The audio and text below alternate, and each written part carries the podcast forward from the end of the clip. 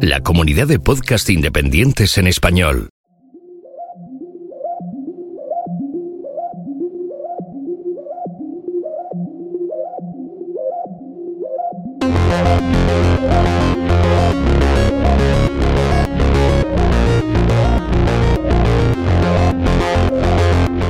Bienvenidos a Café Swift. El podcast donde hablamos del lenguaje de programación Swift de Apple. Solo no.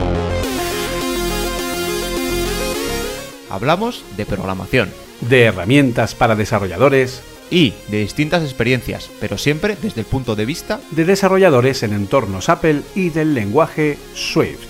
y esos desarrolladores somos Arturo Rivas. Y Julio César Fernández. ¡Comenzamos!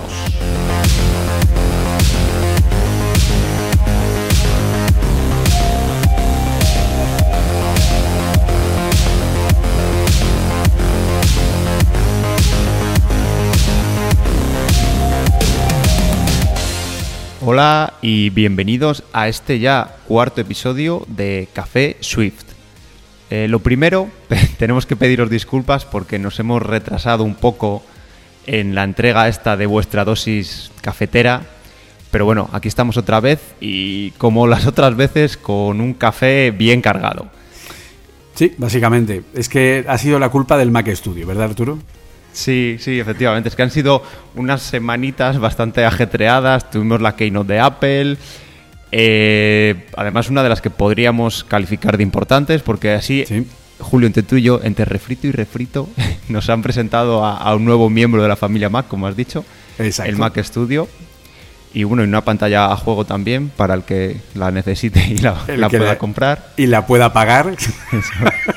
Eso es. Y bueno, también se han lanzado eh, nuevas versiones de los sistemas operativos. Tampoco demasiado grave para nosotros los desarrolladores, ¿vale? No había nada que, que nos haga explotar nuestras aplicaciones antiguas. Pero bueno, sí que trae algunas novedades que, bueno, las novedades de Swift ya las hemos comentado y seguramente saldrán a lo largo del episodio. Y bueno, no todavía no te había comentado Julio. Eh, precisamente has estado tú bastante ocupada estas semanas produciendo contenido de una forma eh, espectacular. Pero y tampoco y también sé que no has dejado de lado tus, tus labores de desarrollador y de formador mientras producías todo este contenido. Esto es. Entonces, sé sincero, Julio, ¿cu- ¿cuánto has dormido estas últimas semanas? Dormido, no, no, no trabajo ese artículo. No, la verdad que, que ha habido unos cuantos días que al final pues he dormido bastante poco porque mm, al final tenía que hacer un montón de cosas. Por ejemplo, el día que lancé el Mega Análisis, pues me fui a dormir a las tres y pico de la mañana después de haberlo terminado, de toda la grabación, la edición, la comprobación, etcétera, etcétera. Y luego, bueno, pues eh, todo lo que tiene que ver, porque también en esta semana he tenido eh, la oportunidad de sacar eh, la colaboración que he hecho con, con Magníficos, eh, que me cedieron un maravilloso MacBook Pro gama entrada, un M1 Pro. Y bueno, pues lo he estado probando durante varias semanas, eh, varias semanas, y bueno, pues la verdad que ha sido, me ha sorprendido gratamente. Creo que es un equipo muy, muy bueno, mucho mejor de lo que yo esperaba. Y bueno, pues el martes grabamos en directo Bryce Moure y yo. El- saludamos desde aquí a nuestro amigo Bryce. Eh, pues haciendo una revisión de estos equipos y lo buenos o malos que pueden llegar a ser. Ya os digo yo que malos no.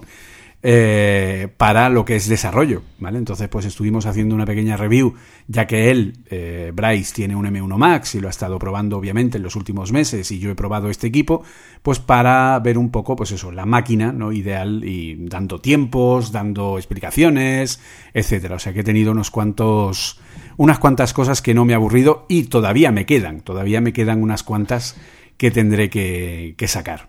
Pues yo, para que no solo sea Julio el que recomienda eh, esa review que ha, ha hecho con, nuestro compañero Bryce, yo, la- yo también la he visto y os la recomiendo, la verdad. Es, eh, yo creo que, por lo menos en castellano, eh, la primera review realmente de, de desarrolladores, poniendo ejemplos, poniendo tiempos de desarrollo, viendo qué diferencia hay con los otros equipos, tanto los Intel como eh, los M1 base o los, los, pequeños M1 que salieron con los primeros equipos en, en la transición y, y, realmente merece la pena para nosotros los desarrolladores eh, ver si nos compensa, si no nos compensa o porque realmente, oye, cada uno es un mundo y, y la verdad que lo malo, entre comillas, es que el M1 normal eh, ya era para nosotros desarrolladores, eh, bueno, salvo que hagas salvajadas o videojuegos o cosas de esas, eh, muy bueno. O sea, un ordenador que... Sí, sí.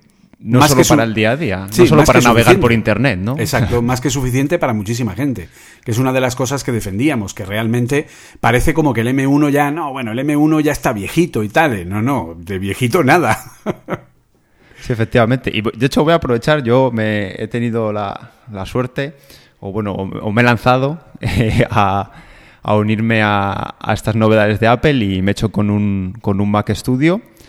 Y bueno, de hecho lo comentaba con Julio antes de, antes de empezar a grabar. Eh, me ha gustado que precisamente, pues como comentan en el vídeo, eh, ahorra en las tareas pesadas, sí que si te pones a tomar tiempos, ahorra bastante tiempo de, compilación. Luego también, por ejemplo, al tener, eh, he, he, cogido el de base, pero bueno, ya tiene 32 eh, gigas de RAM. Y bueno, yo suelo tener 80.000 cosas abiertas, trabajo con iOS, trabajo con Android, tengo eh, algunas aplicaciones también por ahí en Electron que, consumen un montón de, de, memoria y sí que con 16 se me quedaba, se me quedaba un poco bajo. Pero le decía, en esas eh, tareas sí que se nota que, que, ahorras mucho tiempo, pero lo que sigo notando más o menos igual es la fluidez, porque lo que tenía el M1 con respecto a los Intel es precisamente eso, que notabas que el sistema, aunque estuviera haciendo cosas, eh, muchas cosas, esas cosas iban más lentas, tú estabas compilando y tardaba más, pero el ordenador en ningún momento te deja de responder, que para mí es el gran punto diferenciador del, M, del M1, que aunque tengas el más bajo de gama, el gama de entrada, pues las cosas gordas, cuando le metes caña, eh, va a tardar más tiempo, pero nunca te va a dejar de responder, que a mí en el tema de informática, de rendimiento de un equipo, es lo que me, me pone muy, muy nervioso. Pues sí, la verdad es que sí. Y luego, pues eh, lo que comentabas que, que luego a la hora de hacer esas tareas repetitivas que siempre tenemos que estar, de venga, lánzalo, lánzalo, lánzalo, habías visto una, una mejora, sobre todo en Android, nos, me comentabas.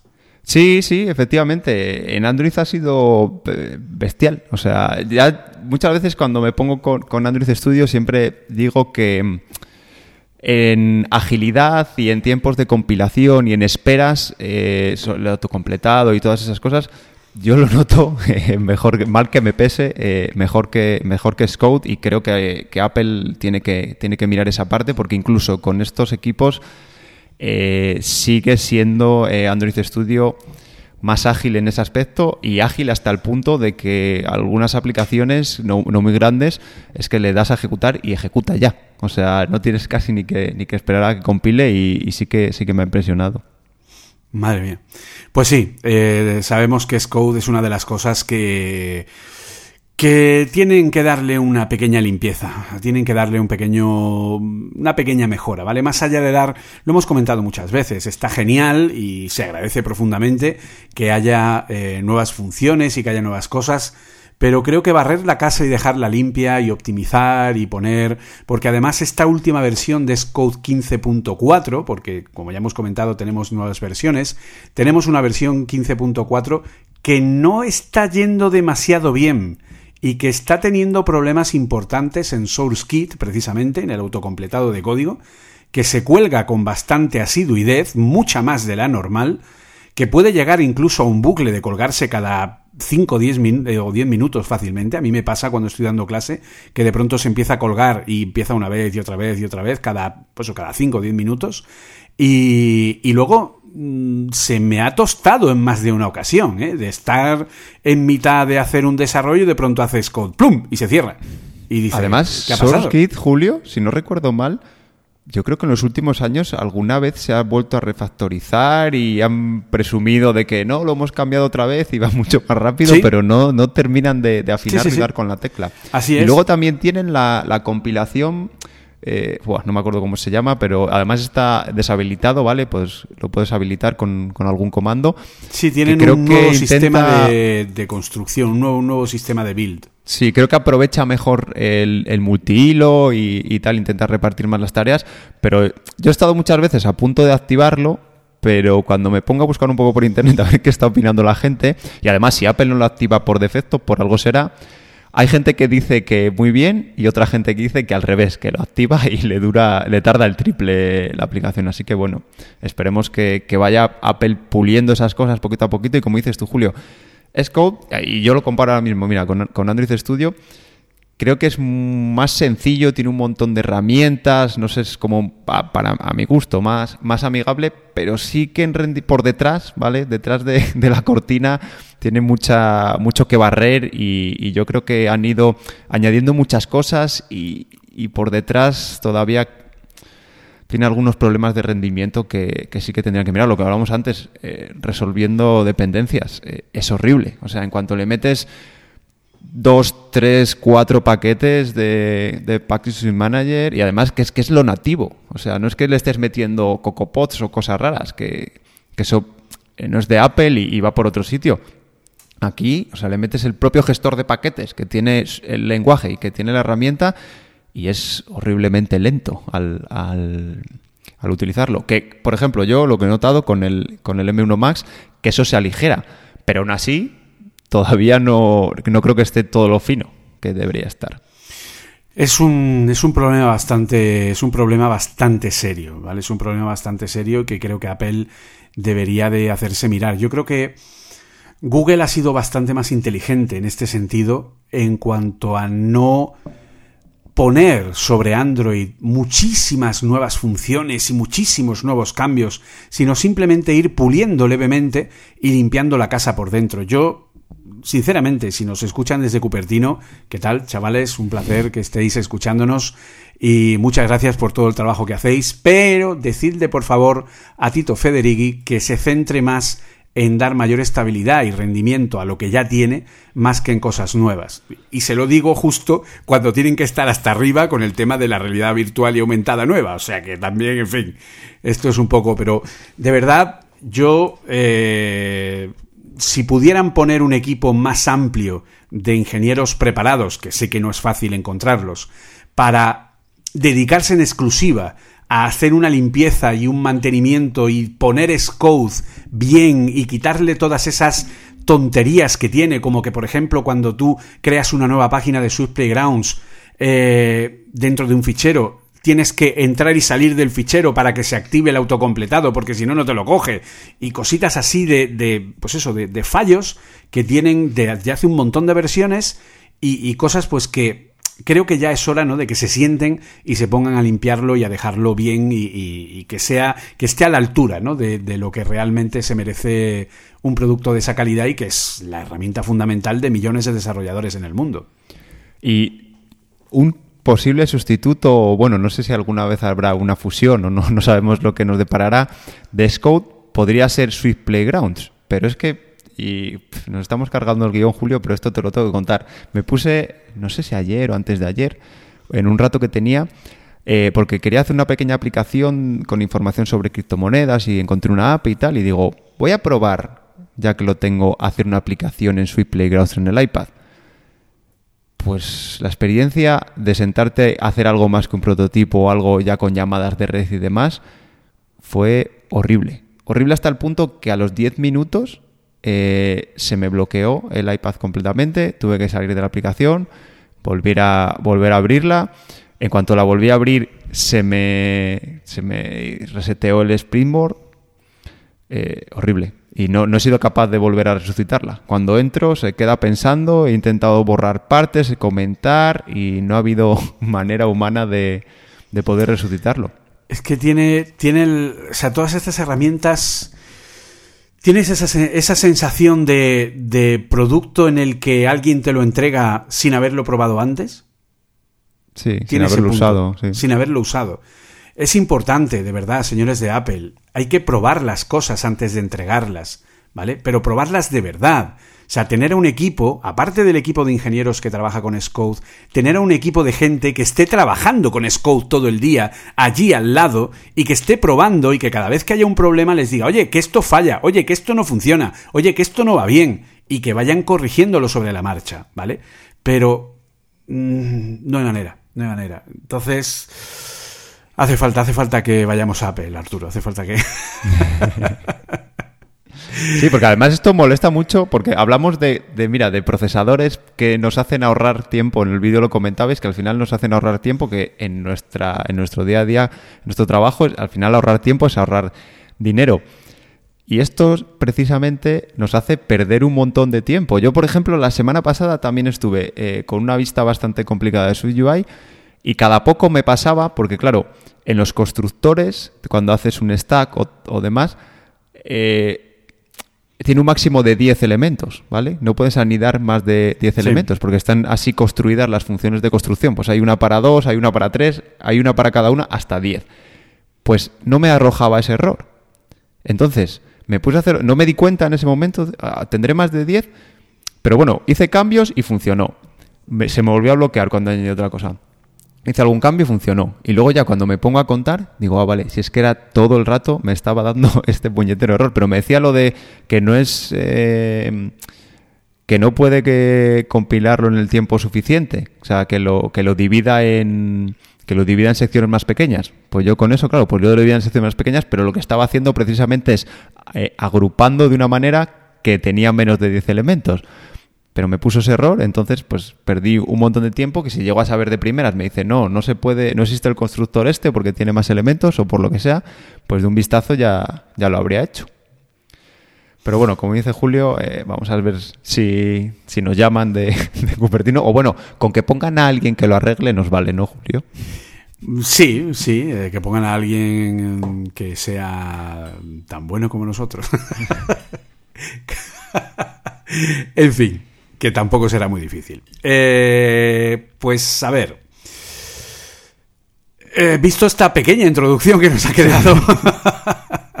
Pero había. Es, lo que pasa cuando ha pasado un evento y no hemos tenido la ocasión, ¿no? De, de poder explorarlo, de poder hablar. Y bueno, pues la verdad que, que, también está muy bien el poder un poco expresar, ¿no? Esta, este sentimiento, ¿no? Que tenemos ahí los, los desarrolladores de nuestras pequeñas frustraciones del día a día, ¿no?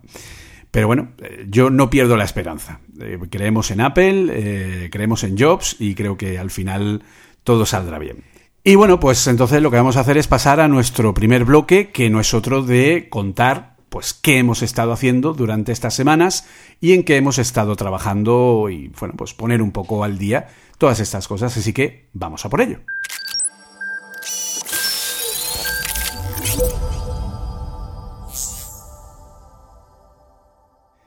Y dinos, Julio, ¿qué has estado haciendo estas semanas? Pues básicamente, a ver, una cosa curiosa, ¿vale? Porque estas semanas he estado, dentro de lo que es la, formación del bootcamp, he estado terminando la, lo que es el módulo de UIKit. Y la verdad que las sensaciones eran bastante curiosas, ¿vale? Bastante curiosas. ¿Y por qué digo esto? Pues porque, mm, en fin, UIKit está viejito. Está viejito y, no, no gusta. Es decir, es una sensación que siempre me ha pasado cuando, cuando enseño UIGit, que es como que los alumnos mm, no, no, no entran bien en él, ¿sabes? Como este señor, ¿sabes? Este, este señor viejito, cascarrabias, que quiere que lo hagas todo de una forma muy concreta, que no te puedes salir porque entonces te protesta y te dice, ¡ay, esta juventud que quiere decir las cosas de otra forma! O sea, ese es UIKit. ¿Y notas, Julio, que desde que salió la nueva librería de su UI, eh, la gente rechaza más UIKit? Sí, sí, sí, sí. ¿Pero solo por ser viejo? O, o, porque realmente lo otro le parece más sencillo? Porque realmente UIKit tiene detrás como una especie de capa de invisibilidad de Harry Potter sobre un montón de cosas en las que tienes que creerte que lo hace y confiar en que lo hace y la gente no, no ve esa tangibilidad, no ve... O sea, es demasiado rebuscado, son demasiados pasos. Y eso que yo empecé dando toda la parte, porque en UIKit hemos dado la parte clásica y la parte moderna, ¿vale? Hemos dado la parte clásica con los delegados y con todo lo que es la parafernalia, que es mucho más, requiere mucho más código, y luego hemos terminado viendo los datos difusos, ¿no? La, nueva, la nueva forma moderna, con los diffable data source, con los diffable snapshots, etcétera, y que es mucho más práctico y está mucho, mucho mejor. Pero aún así, ¿vale? Y luego, lo de las constraints es algo que supera a todo el mundo. O sea, por mucho que... que... Porque, a ver, lo puedes llegar a dominar, ¿vale? Yo domino las constraints, ¿vale? Lo que no domino son los, los warnings, esto que Apple se inventa cuando por un lado te dice está todo guay y luego ejecutas y te dice no, aquí hay una ambigüedad en las constraints y tú, pero... Tener un storyboard gordo con muchas vistas y sin ningún warning de... No, es imposible. De las constraints es... Es imposible. No, no se puede. Está no convirtiendo en imposible, sí. No se puede, sí. Que luego, que luego ejecutas y te funciona bien. Pero el warning ahí está. Hay uno, dicen que hay un storyboard sin warnings en los lomos de un unicornio. Entonces, si eres capaz de encontrarlo.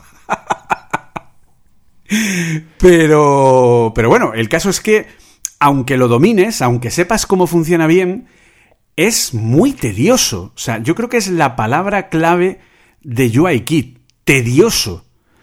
Es mm, ¿Sabes? Es que no te lo sé expresar de otra forma. Sí, de llevarlo es. De llevar lo que tienes en la cabeza, o bueno, o lo que el diseñador te ha puesto, llevarlo a la pantalla eh, es mucho más complicado. De hecho, a mí me da, lo que me da mucha pereza es cuando tienes algún layout complicado, conociendo su UI, es como, uff, ahora. Con lo fácil que haría yo esto en Switch UI. Tirarme ahora 30, 40 minutos aquí, que si constrain aquí, que si constrain allí, madre, te da una pereza horrible. Claro, pero es que tú hoy día, confiésalo, porque sé que lo haces, cuando tienes que hacer un prototipo para poner en una documentación, este típico prototipo de que haces en cinco minutos por poner una captura en un documento para que tu cliente sepa más o menos que se va a encontrar, es que hoy día dices, lo monto en su UI que voy a tardar menos. Es que es eso. sí, yo En, mi, empresa es Podríamos hacer no sé qué, no sé cuántos y digo, pues no te preocupes, que en media hora te, hago una muestra y te paso una aplicación chorra que lo haga. Exacto. O sea, eh, resuelve. Luego sí, luego ya cuando empiezas a meterle por detrás y tal, las aplicaciones pueden llegar a tener la, la misma complejidad o más que una de UIKit. Eso está claro, ¿vale? O sea, Swift UI no es un milagro llegado a la Tierra, es una librería de desarrollo de aplicaciones que puede llegar a ser tan compleja como cualquier otra, ¿vale? O sea, esto no es un... Pero sí es una librería que es mucho más creativa y que te da soluciones más rápidas. Entonces, ese... Mm, ese esa cosa de, de, de, ser arcaica, de ser demasiado... demasiados pasos, ¿sabes? Es un poco lo que... Y la gente no, no, no le gusta, no le gusta. Entonces, de hecho, incluso el, el viernes, perdón, eh, di la clase de introducción de Swift UI y cuando los alumnos del bootcamp empezaron a ver la diferencia de todo lo que llevaban viendo prácticamente un mes a cómo se hace ahora con Swift UI y, les di solo unas pinceladas. Ellos mismos flipaban, como decir, joder, pero es que es que así sí.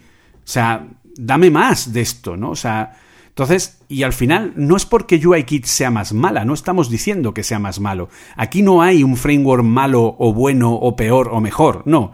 Aquí hay frameworks que están definidos sobre flujos de trabajo de hace 30 años, ¿vale? Y flujos que están definidos ahora. Es que es así de sencillo. UIKit viene de AppKit, que viene del año 88, y SwiftUI viene de unos paradigmas mucho más modernos y que además, si ya tienes experiencia en otros frameworks declarativos como Flutter o como React, etc., pues se te hace mucho más fácil ver cómo funciona todo eso. Entonces, no sé, fue una cosa que, realmente me, llamó la atención y creo que, bueno, pues quería, quería comentarlo aquí, ¿no? Porque, porque la verdad que que es algo curioso, ¿no? Cómo reaccionan los alumnos, ¿no? Y cómo eh, no les ha gustado mucho realmente eh, UIKit por eso, porque no lo ven tan no, lo ven tan práctico, lo ven eso, demasiado arcaico, ¿no? Pero obviamente, pues tenían que aprenderlo porque obviamente hoy no te puedes incorporar al mercado laboral si no conoces bien las dos librerías, ¿vale? Ojalá se pudiera ya incorporar uno. De hecho, ya empieza a haber puestos en los que puedes ir directamente solo con Swift UI. Pero hoy día, al igual que con Swift 1 y Swift 2, saber Objective-C era algo que podía ser necesario, luego ya con el tiempo ha dejado de serlo, pero ahora mismo considero que sí, que para incorporarte a un mercado laboral, eh, salvo casos muy excepcionales, sí es conveniente eh, conocer UIKit porque al final pues eh, las aplicaciones que se hacen en las empresas todavía no están lo suficientemente actualizadas como para estar solo con SwiftUI.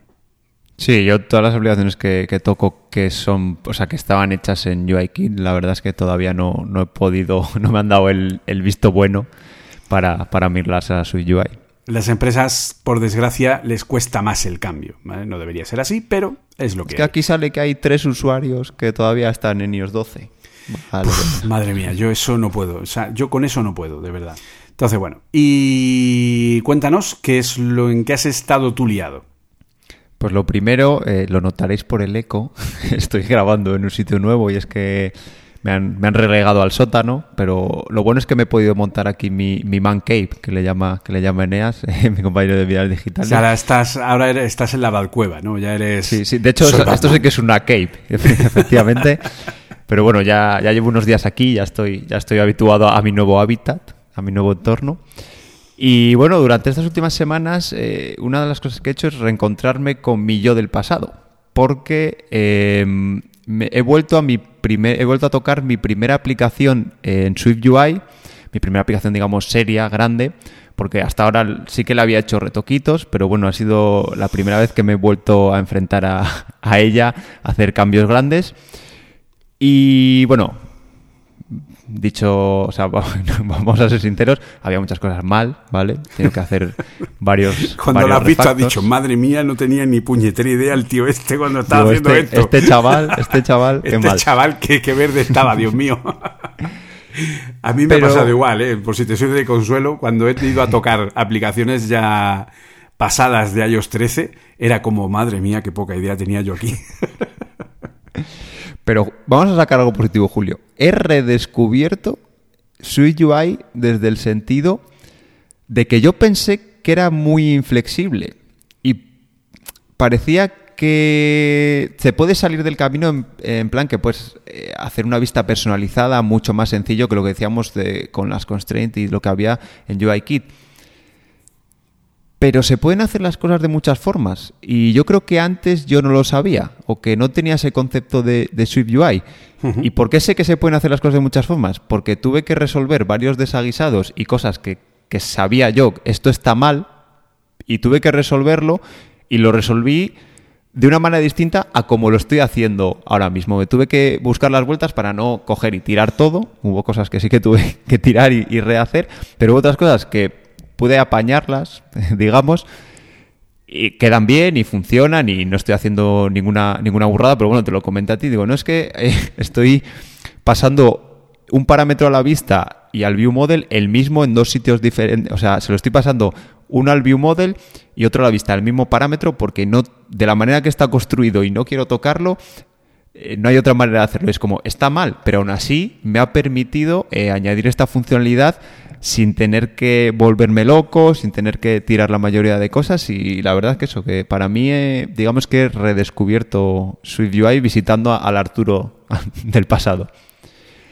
Y luego también algo más, más filosófico, bueno, más del, más del día a día del trabajo, es que eh, he tenido bastante trabajo, ¿vale? Porque nos han pedido, por ejemplo, en esa aplicación muchos cambios y sin descuidar todas las otras cosas que tenía que hacer, pues me he tenido que, que dedicar bastante tiempo a ese, a ese respecto.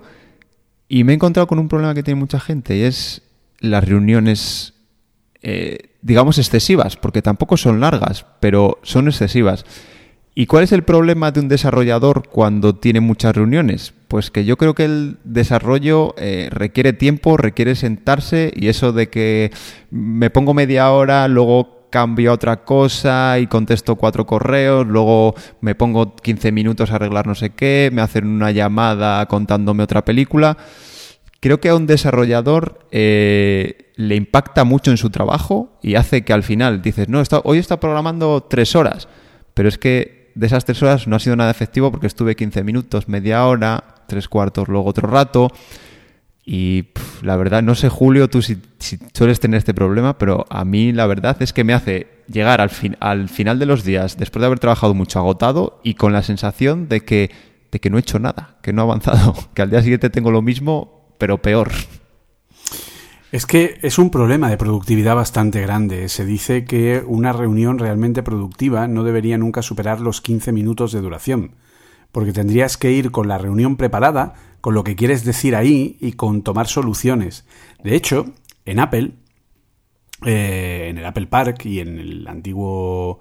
Eh, de hecho, se empezó a aplicar, fíjate, en el nuevo edificio de los estudios Pixar, que lo ayudó a diseñar el propio Steve Jobs. El edificio que, eh, en fin, donde, donde ya se fue Pixar cuando ya fue comprada por Disney, etcétera, etcétera. Montaron una nueva sede y esa sede ayudó a Steve Jobs a construirla. Esa sede tiene salas de reuniones en todo su perímetro, colocadas de forma estratégica cada X tiempo salas que nadie puede reservar. Es decir, son salas de uso, digamos, común, ¿no? Como de tal. Entonces, la idea, y realmente es efectiva a nivel productivo, es que si tú te estás dando un paseo, tomándote un café o relajándote o pensando en algo porque necesitas mover las piernas, ¿vale? Porque llevas un rato en tu o has ido a por al bar de cereales, ¿no? Este que le encantaba Steve Jobs a por tu nuevo cuenco de muesli eh, ñam. pues eh, en ese paseo, de pronto te encuentres a alguien y tengas siempre cerca una sala de reunión vacía para poder meterte ahí y poder tener una reunión productiva de 5 o 10 minutos en el que intercambiéis la información necesaria específica para ese problema, toméis decisiones al respecto de las cosas que os atañen a los dos y en menos de 10 minutos fuera.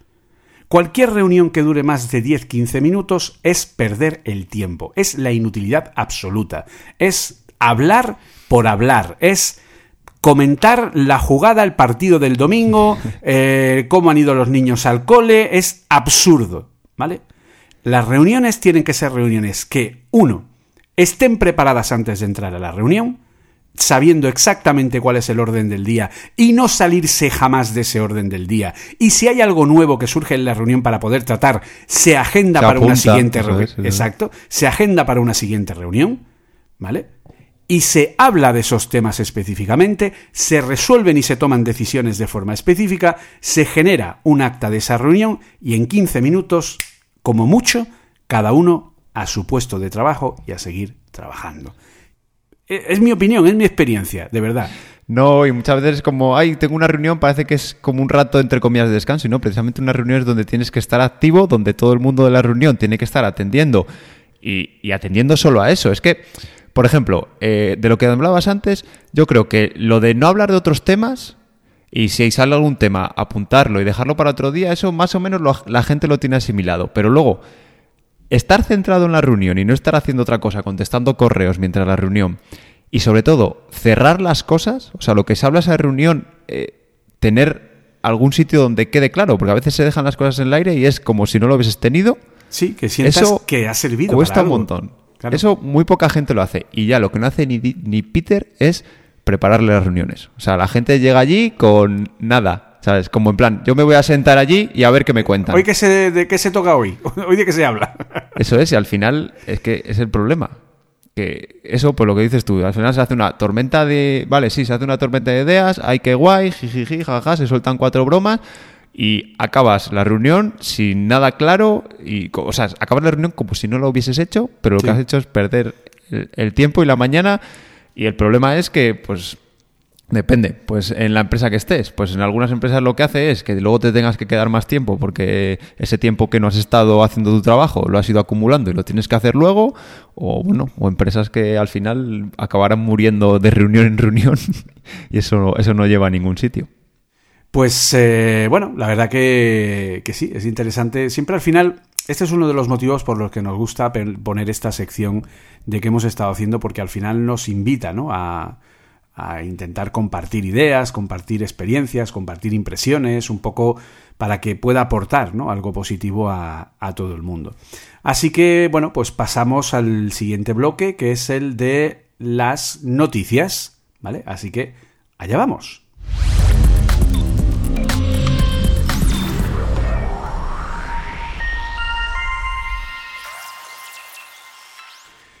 Y comenzamos las noticias, pues bueno, hemos hablado de que había nuevos sistemas operativos, los hay, iOS 15.4, tvOS 15.4, macOS 12.3, eh, WatchOS 8.5, si no recuerdo mal, en fin, nuevas versiones. Estas son las versiones, Julio, de primavera. Podríamos decir que la primavera ha llegado a Apple antes que a ningún La primavera ha llegado a Apple, sí. Ya es primavera en Cupertino. Ahora solo falta que lleguen los ocho días de oro. Oye, hubo, hace dos años, hubo Semana Fantástica antes del... Ah, es verdad, efectivamente. Efectivamente. Empezaron a anunciar productos todos los días. Sí, sí, sí. La Semana Fantástica de Cupertino. en fin, pues, eh, pues eso, han llegado todas las versiones, ha llegado Scouth 12.3, eh, que es la versión que hemos comentado que, bueno, pues que no es todo lo fina que nos gustaría. Y bueno, pues ha llegado Swift 5.6. Ya tenemos nueva versión menor de Swift, la versión 5.6 que incorpora pues 8 cambios interesantes dentro de lo que es la eh, lo que es en fin, eh, las posibilidades ¿no? que tiene ahora el lenguaje. Básicamente, en concreto, pues bueno, tenemos aquí la condición de la no disponibilidad, ¿vale? La condición de la unavailability. Es complicado de decir, ¿eh? Impronunciable. unavailability, ¿vale? Que básicamente es el que ahora podemos decir if unavailable, cosa que antes no podíamos hacer. Entonces, bueno, pues la verdad que bien, bien hallado este, este tema. Tenemos nuevos placeholders para cuando usamos genéricos, donde cuando el genérico queda claro podemos poner una barra baja para que sea un placeholder de tipo y se infiera el tipo. Podemos eh, tener eh, opción de codificar dentro de diccionarios, diccionarios que estén sobre contenedores con clave, que son los que luego se usan con Codable, eh, tipos que sean eh, tipos distintos a los que son string o int, tenemos buffers temporales sin inicializar, como tipos no seguros, tenemos una relajación de los diagnósticos de argumentos de punteros en funciones de C. Esto, si te soy sincero, no sé qué es, básicamente. Eh, tenemos también la, eh, el borrado de lo que es eh, la conformación de Sendable de los tipos de punteros no seguros. Recordemos que Sendable es el protocolo que cumple todo aquello que se considera que es seguro a nivel de concurrencia. ¿De acuerdo? Entonces, cuando tenemos una, un tipo de dato, tenemos una, fin, una estructura dentro del lenguaje que se conforma con Sendable, quiere decir que lleva implícita la seguridad por la cual podemos estar seguros que nunca va a tener problemas de data rates, problemas de eh, carreras de datos, ¿de acuerdo? Por ejemplo, un struct por defecto es sendable, porque como el strut funciona en copia por valor, pues cualquier cosa que vaya dentro de un strut es segura a la hora de crear elementos que pertenezcan a, pues bueno, a, una, a un uso de actores y el tema de la concurrencia, etcétera, etcétera.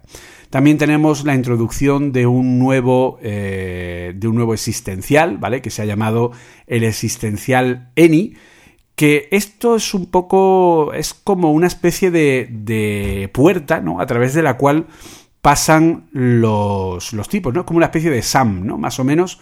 ¿Cómo sería? Porque esto no me ha quedado muy claro. Tú lo, sabías algo mejor, ¿no, Arturo? Sí, pero es SAM, pero al revés. O sea, lo que te dice es que lo estás pasando eh, de forma dinámica, o sea, que estás utilizando el tipo de forma dinámica en lugar de, de estática para no, no tener que especificarlo y utilizar funciones solo de su protocolo, no de su tipo. O sea, no tener. Eh, es un genérico que no tienes que especificar, entonces solo lo puedes utilizar como genérico. Lo malo de esto, y por eso le han puesto el. le tienes que anteceder el ENI, es porque se hace el dispatch dinámico. ¿vale? En lugar de estático. Y eso, digamos que en términos de rendimiento es mucho peor. Digamos que no va compilado, sino que se hace en tiempo de ejecución, se crean eh, los tipos y las variables, ¿vale? Y no va, no va estático y por eso te hacen, te hacen poner el Leni. Y creo que ahora es opcional y todavía puedes hacerlo como antes sin especificarlo, pero a partir de Swift 6 eh, van a hacerlo obligatorio para que te des cuenta que poniendo el NIS puedes perder algo de, algo de rendimiento. Interesante. Y luego, por último, también tenemos el tema de la migración incremental del chequeo de concurrencia. Es una especie como de modelo incremental de migración, ¿vale? Para no obligarte a tener que ponerlo todo perfecto y entonces de alguna forma lo que han hecho es que los diagnósticos de si un elemento es sendable o no, pues están eliminados por defecto en Swift 5.6 y puedes activarlos tú para que te dé a través del compilador estos errores y así te permita que si tienes que hacer o tienes que tardar un poco más en hacer la migración a elementos que sean realmente seguros para uso en concurrencia y que eviten el tema de el uso compartido, etcétera, etcétera, pues lo puedas hacer más despacio y no tengas siempre el compilador ahí molestándote y machacándote y dándote warnings, etcétera, etcétera, sino que bueno, lo han, lo han dejado un poco más lento porque la verdad que es algo bastante, bastante complejo.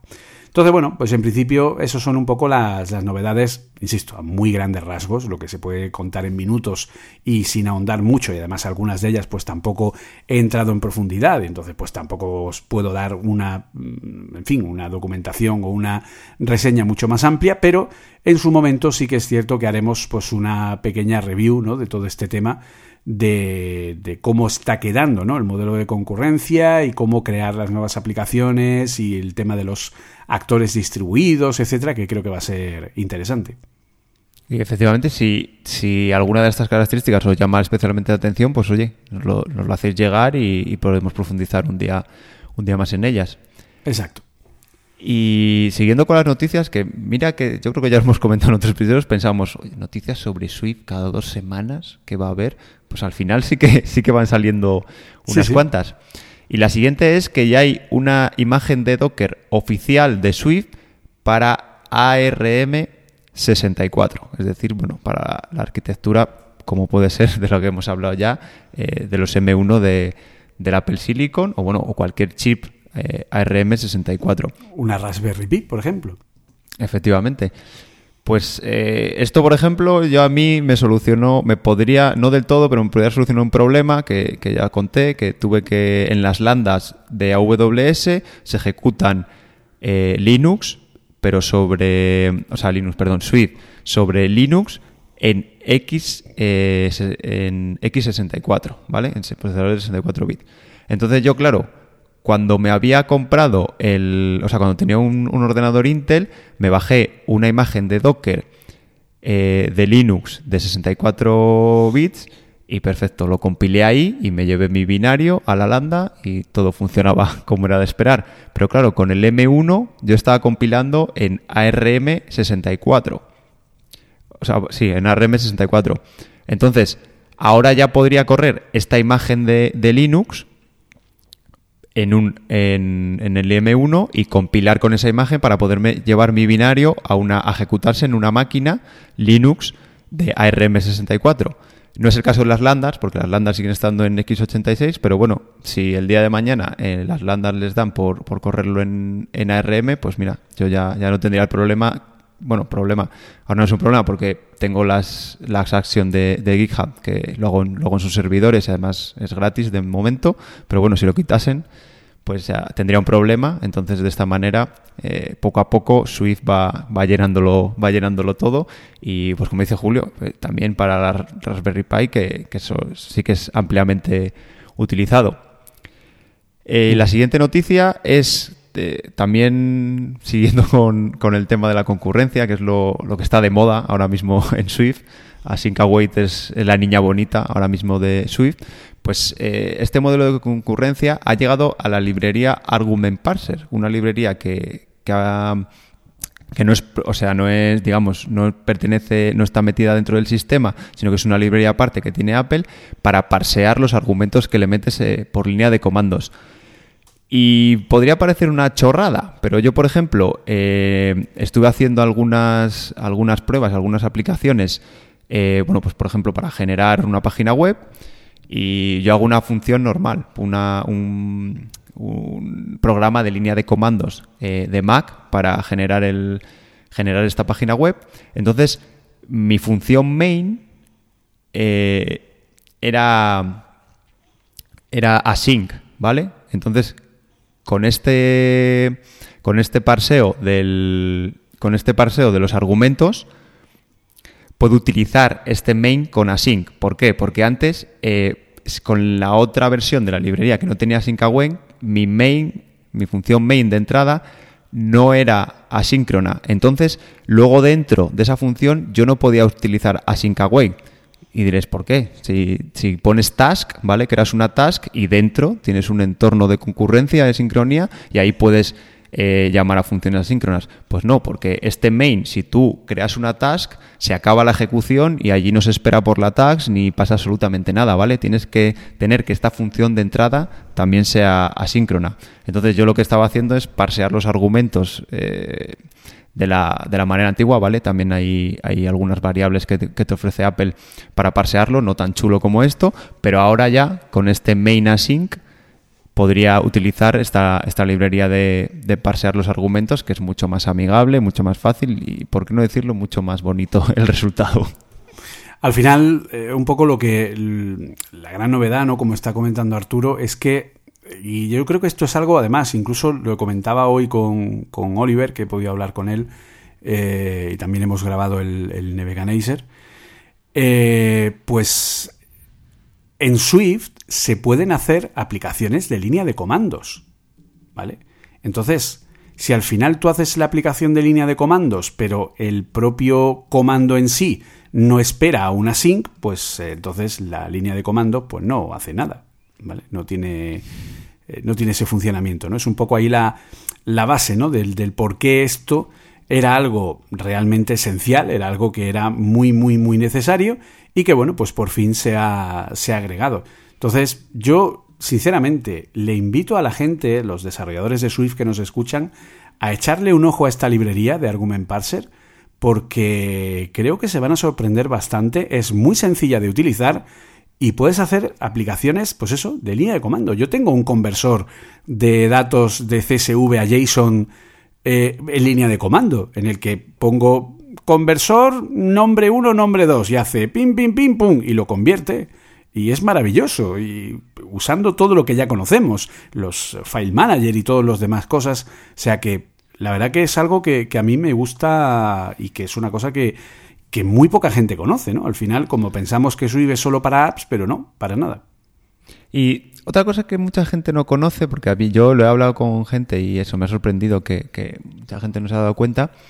Eh, tú, por ejemplo, si, si no tienes soporte en un programa de línea de comandos, si no tienes soporte o, tú eh, te mandan meter eh, una funcionalidad en una función que no tenga soporte de async await, no puedes crear una task porque digamos que la ejecución se acaba. Tú inicias en línea de comandos, llamas a la función main y si creas una task o creas, yo que sé, por ejemplo, una URL session, una data task en una URL session, no espera, ¿vale? Porque el programa, en cuanto pasas a otro hilo, eso él cree que ha acabado, entonces ya se acaba y se cierra el programa, claro.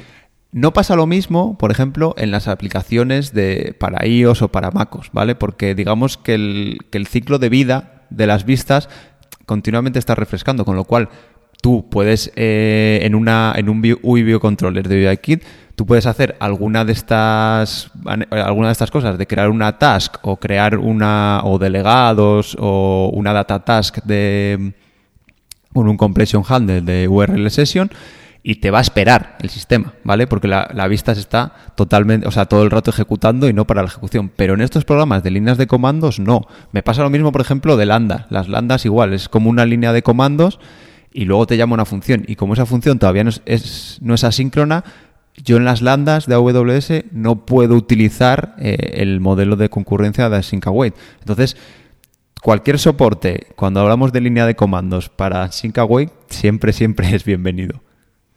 Pues sí, la verdad que sí. Pues eh, muy interesante. creo que la verdad que, bueno, al final, como tú dices, parecía que no, pero sí que van saliendo noticias eh, sobre el mundo de, Swift y bueno, pues ahí os las vamos, os las vamos contando. Así que, bueno, pues eh, poco más, ¿no? Creo que no nos dejamos nada. Eh, no, si quieres la breve, que también tenía apuntado por ah, aquí. sí, es verdad, que tenía... bueno, esto es que, en fin, es como para flipar. Tira, tira. que como Swift es código abierto, pues han querido abrir tanto el código que ahora hasta su página web es open source. Entonces ya cualquiera puede entrar en el repositorio y echarles una mano con el desarrollo de la, de la propia web. E incluso buscan traductores, Julio. Para swift.org. Efectivamente. Pues, madre mía de mi vida. Esto ya, yo cuando lo leí dije, madre mía de mi vida, qué apertura. Oye, si no, si no tienes tiempo para eh, meterte en el código y ayudar al desarrollo del lenguaje, oye, pues puedes poner tu granito de arena, eh, ya no con la web, sino, oye, traduciendo la web. Sí. No está mal, ¿no? Sí, sí, ahí tenéis una, opción interesante. Pues eh, pasamos entonces a nuestro tema principal. Tema principal que esta semana, como ya habréis leído en el título del podcast, trata sobre almacenamiento y persistencia en las aplicaciones. Vamos un poco a comentar todos los tipos distintos que hay, tanto locales como en la nube, y a contar un poco pues nuestra experiencia, ventajas, inconvenientes, etcétera, etcétera. Así que pues pasamos a ello.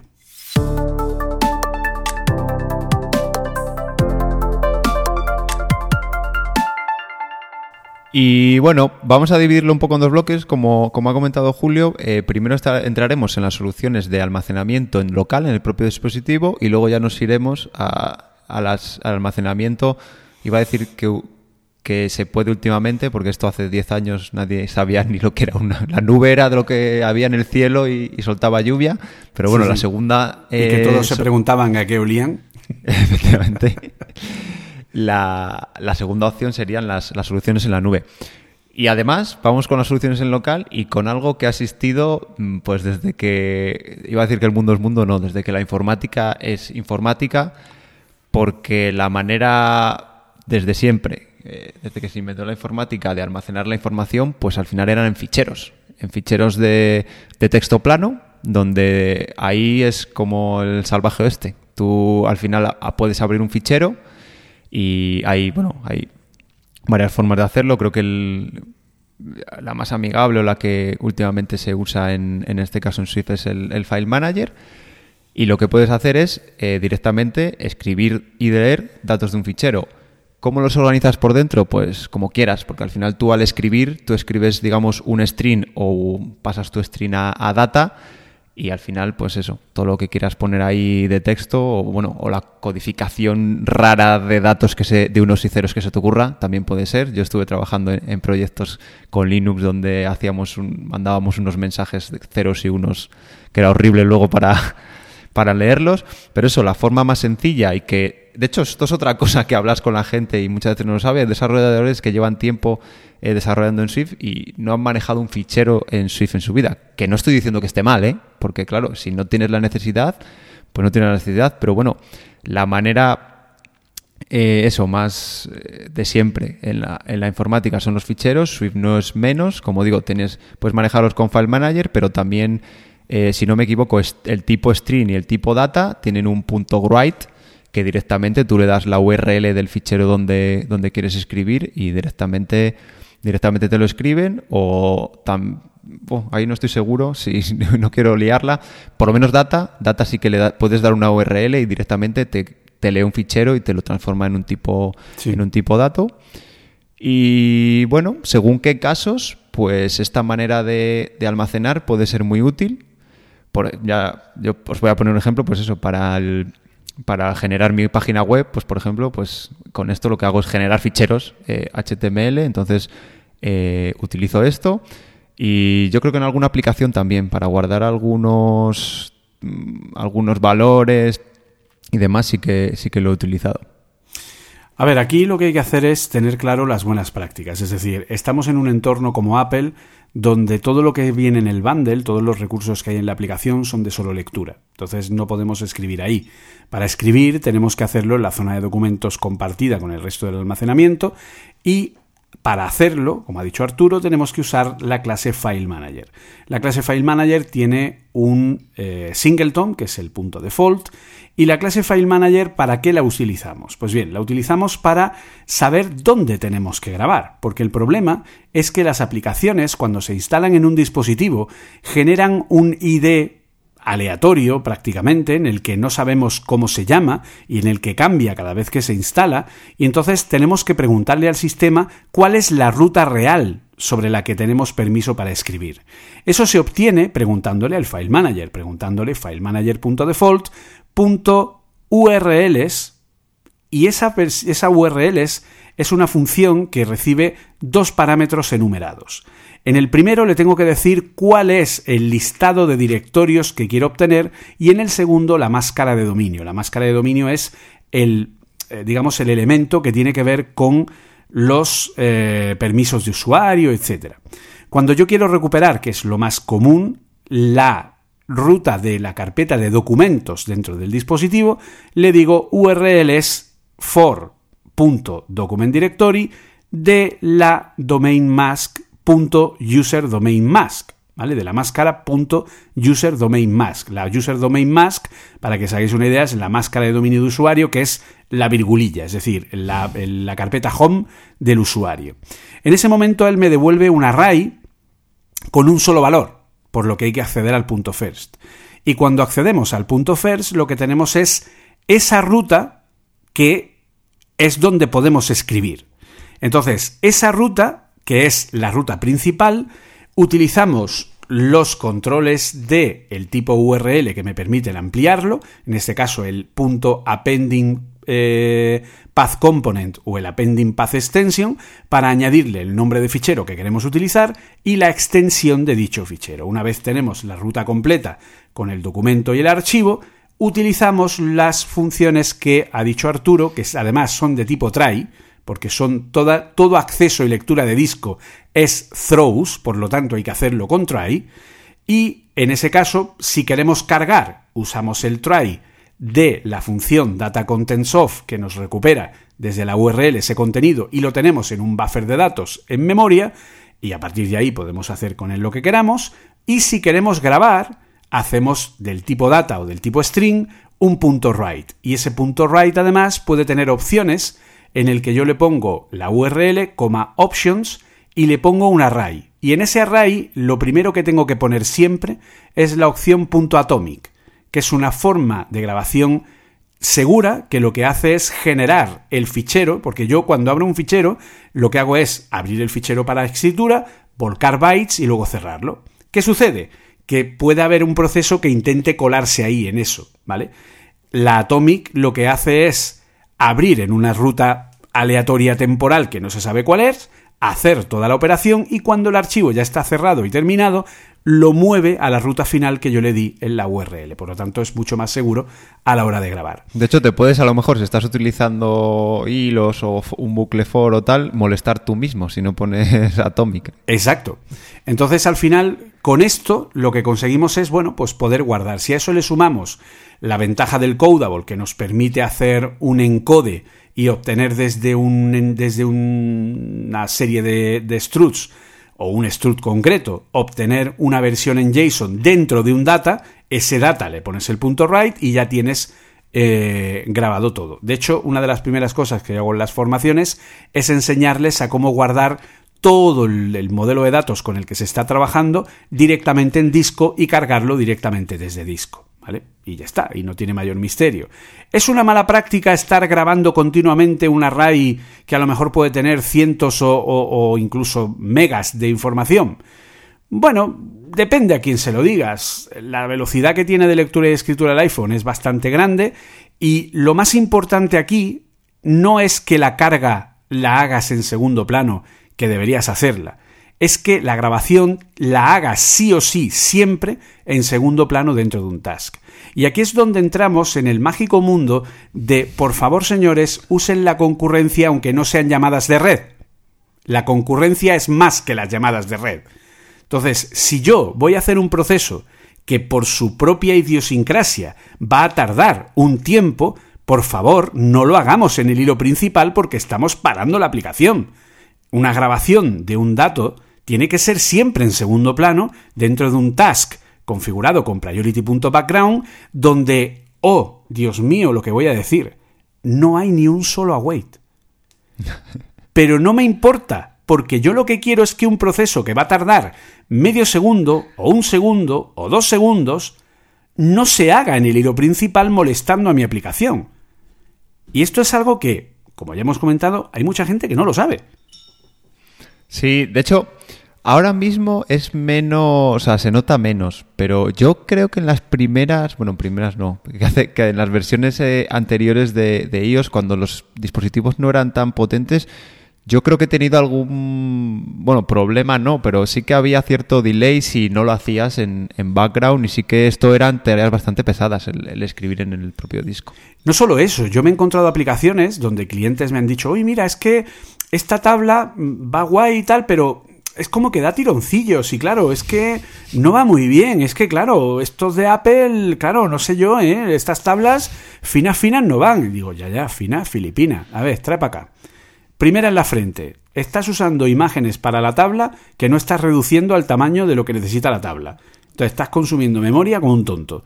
Y segundo y principal, porque eso lo corregimos y seguía dando tironcillos y dicen, bueno, pues será algo más que las tablas. Empiezo a mirar y me encuentro que tienen una grabación de datos porque quieren tener grabado por qué fila iban en la tabla para luego cuando, cuando salieran y volvieran a entrar poner la tabla en el mismo sitio donde, donde se había quedado y entonces estaban grabando. Pues esa grabación continua de ese dato hacía que no tirara. Digo, vamos a ver, pon esto en segundo plano, lo ponen en segundo plano y la tabla perfecta. Dices, tío, o sea, es que no. O sea, no, o sea, la sincronía no es solo llamar a la red. La sincronía es cualquier proceso que dure más de 0,0000001 segundo. ¿Vale? Entonces, todo lo que dure un poquitín más de la cuenta, todo tiene que ir a segundo plano. ¿Vale? Entonces, si yo monto esto de una manera de esta forma, pues bueno, pues perfecto. Ahí tenemos la manera de poder utilizar ficheros como una forma de, eh, de grabación de los de todo lo que son pues los datos, la fuente de datos, etcétera. Entonces, pues bueno, es una opción tan válida como otra cualquiera siempre y cuando hagamos bien uso de concurrencia. Lo que no hay que hacer nunca, jamás, nunca, bajo ninguna circunstancia, so pena de muerte, so pena de mm, darte para que desarrolles una aplicación en Flutter o alguna cosa peor, ¿vale? es eh, que me perdonen los desarrolladores de Flutter por la broma, es una broma, ¿eh? hola, ¿qué tal? Eh, es, por favor, no uséis para grabar datos de la aplicación user defaults. User defaults, famoso user defaults.estándar, que es, curiosamente, macho, es lo primero que aprende todo el mundo en Apple. Es una cosa increíble. ¿Vale? A lo mejor no saben lo que es el file manager y no lo han usado nunca, pero el user defaults sí. User Defaults está, es un diccionario grabado en un, en un pelist, ¿vale? Que es muy fácil de ver y de entrar, que solo y exclusivamente está para opciones de eso, de opciones por defecto para claro, para opciones por defecto del usuario, el modo de color que quiere, un, no lo sé, el iconito que quiere que salga al principio, cosas que no afecten a la funcionalidad y que sean de principalmente, pues eso, opciones por defecto del usuario para que la aplicación tenga su aspecto, el que el usuario quiere, y que cada vez que arranque la aplicación aparezcan como el usuario quiere que aparezcan. Pero no para grabar datos, no para guardar información importante de la aplicación, porque estás yendo a un problema muy serio de seguridad y desde luego no para grabar ningún tipo de clave, token o cualquier cosa que tenga que ver con... porque eso ya es... O sea, es que, insisto, es, es ponerlo en texto plano. Entonces, cualquiera que coja mi iPhone, lo enchufe a un ordenador y extraiga la información haciendo una simple copia de seguridad no encriptada, va a ser capaz de entrar y ver esa información y sacar de ahí lo que quiera. ¿Vale? Entonces, no. User defaults, no. Malo. De hecho, fuera. Solo está, solo está en este listado para decir primero que no lo uséis en general. Exacto. y luego para decir, sobre todo tampoco, eh, ni se os ocurra. Creo que tiene, tiene una limitación de, de tamaño, pero yo también he visto guardar allí pseudo bases de datos o cosas así hasta que de repente es que ya no me deja o es que no funciona es que no funciona no no es que no funcione es que tiene una limitación. No puedes guardar ahí ahí todo lo que quieras. Y como dice Julio eh, nada de datos sensibles. Eh, y te voy a decir que he visto aplicaciones que guardan el usuario y la contraseña en el keychain que bien perfecto pero luego van y guardan el, el bearer token para, para las llamadas a las APIs en user defaults. Si es que estás igual. Es que si te cogen ese token, pueden ponerse a llamar eh, todo el rato. Sí. Pueden ponerse a llamar y pueden suplantar. Y bueno, pues si estamos en una aplicación financiera, pues se pl- suplantan a tu usuario y hacen lo que quieren llam- con llamadas directas a tu API y van a pensar que es el usuario usando la app. Y se convierte eso en una, se convierte eso, Julio, en una en una web app, por ejemplo. En las web app también suelen guardar en las cookies los tokens y esas cosas. Sí, sí, o sea, es que no, de verdad, esto es un, es un desastre. Así que niños, por favor, no uséis el user defaults. Más allá de para guardar, pues eso, el colorín favorito del usuario o el nombre chupi que se quiere poner o cualquier tontería que no implique absolutamente nada a nivel de funcionalidad. Y luego seguimos con algo más sofisticado, vamos a llamarle, aunque todavía es un poco, eh, usarlo eh, directamente es un poco picar piedra, podríamos decirlo. Y bueno, son las bases de datos eh, SQLite, ¿vale? En la versión 3 es la que, la que está soportada. Eh, bueno, no sabría decir, Julio, si está soportada en iOS, ¿no? En la propia iOS, porque Swift al final lo que es una librería. Sí, entonces- tiene una, una Dynamic Library hecha por la propia Apple en C, eh, que simplemente haces un import. De hecho, desde Swift se puede hacer, haces import SQLite 3 y automáticamente importa la Dynamic Library como módulo y puedes empezar a usar SQLite 3. Pero es un SQLite 3, como tú has dicho, de picar piedra. ¿Vale? O sea, Sí, de, sí, con sus queries y sus cosas Sí, sí, chulas, sí. con sus inters, sus deletes. sí, sí, y además No tienes te olvides que- poner el where en el delete from y esas Exacto. cosas. Y además con parseado de parámetros para evitar SQL injection, ¿vale? Para evitar que. Eh, o sea, tienes una opción de, de parseado de parámetros en el que tienes que decirle que el parámetro 1 es el. No sé si era el porcentaje o el ampersand, o no, no sé cuál era el, el símbolo que servía para, para eso, no lo recuerdo ahora mismo pero eh, tú creas un statement, eh, que es una llamada, y en esa llamada le inyectas los valores a través de parámetros de una forma muy parecida a cómo funciona el constructor del string format, ¿vale? Que es el que viene de, de C de antaño.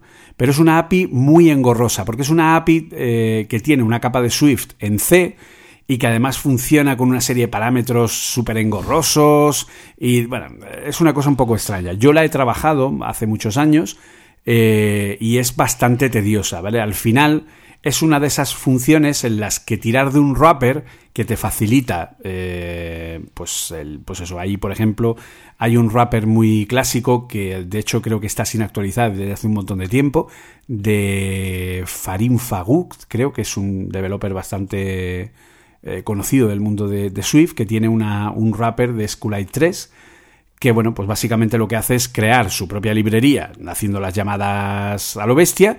Y de hecho creo que incluso yo lo estoy, lo, lo he puesto hace poco, porque tenía una aplicación que he resucitado, ¿vale? O sea, yo te- tenía un juego en SpriteKit que estaba en Swift 1. Joder. Y me lo ¿Tú, he ta- tú traído. también has hablado con Julio del pasado. Sí, sí, pero el julio del pasado mi impresión ha sido muy mala. Lo- lo- no, no ha tenido buenas palabras para él. Porque mi código estaba lleno de admiraciones. Oh. Y yo decía, Dios mío, ¿por qué grito tanto? No grites, no hagas eso con el cuerpo humano. No. Hostia, de verdad, qué mal, qué, qué, qué, qué, depresión. Ahora, ¿eh? Mucho se tiene que torcer la cosa para que ponga una admiración ¿eh? a día de hoy. Todo, tío, todo, todo, todo. Los as, admiración. Lo otro, admiración. Todo, admiración. Y yo era, pero tío, pero ¿por qué gritas tanto? Claro, era Sprite Kit, ¿vale? Entonces en Sprite Kit el modelo de funcionamiento es otro y realmente los, los opcionales son un engorro, ¿vale? Pero aún así había muchas formas de solucionar el problema. De hecho, tuve que cambiar varias formas de inyección porque, bueno, bueno, o sea, me monté un show, un show de programación dinámica porque en SpriteKit no hay botones, ¿vale? Entonces, la única forma de crear un botón es generar un sprite que sea capaz de detectar que lo has tocado para que genere un evento. Y el evento lo generaba lanzándolo a partir de los send actions del propio UI application. ¿Vale? Entonces, para hacer que el botón pudiera meterse correctamente, lo que estaba haciendo era crear el botón y ponerlo en la pantalla y pensar y aprovechar que el super de ese botón siempre va a ser la escena. Por lo que a través de programación dinámica de Objective-C me voy al super, aunque no exista en Swift y no se pueda validar, y ejecuto de forma invisible el super que hay en ese momento para ejecutar la función de he tocado el botón. Entonces, aquello funcionaba, funcionaba Sí, sí, en aquel sí. momento. Pero con Swift 5 es que ni de coña. O sea, te decía, no, no, no, esto que tú estás loco, ¿qué estás haciendo? Aquí super no existe, ¿vale? Entonces lo tuve que cambiar a un, a un modelo de, de closure, ¿vale? Un modelo de, de callback en el que al botón le digo lo que quiero que haga, capturando semánticamente aquello que tiene que modificar, y entonces pues ha funcionado perfectamente. Pero, eh, y esta aplicación además la, la pasé a, a Swift 5, ¿vale? Estaba en Swift 1 y la pasé a Swift 5, ojo, sin migradores y sin usar versiones de Xcode. Yo ahí, Tú, a, a, a manija, picar, se a llama. manija, ahí, con la, con la azada en tierra, ahí excavando bien y traduciendo todas las, las llamadas de Swift 1 a Swift 5.5. El caso es que ahora funciona en Swift 5.5 y compila y se ejecuta y funciona el juego. O sea que, vamos, yo cuando ya lo conseguí dije, qué bueno soy. que si uno no se quiere a sí mismo, entonces, en fin. No, no, pero esas cosas son las que como programador te dan satisfacción personal. Efectivamente, es como te sientes orgulloso, eh, me, llena de orgullo y satisfacción. Y, y un poco, pues eso, el- el- en esta aplicación usaba ese SQLite 3.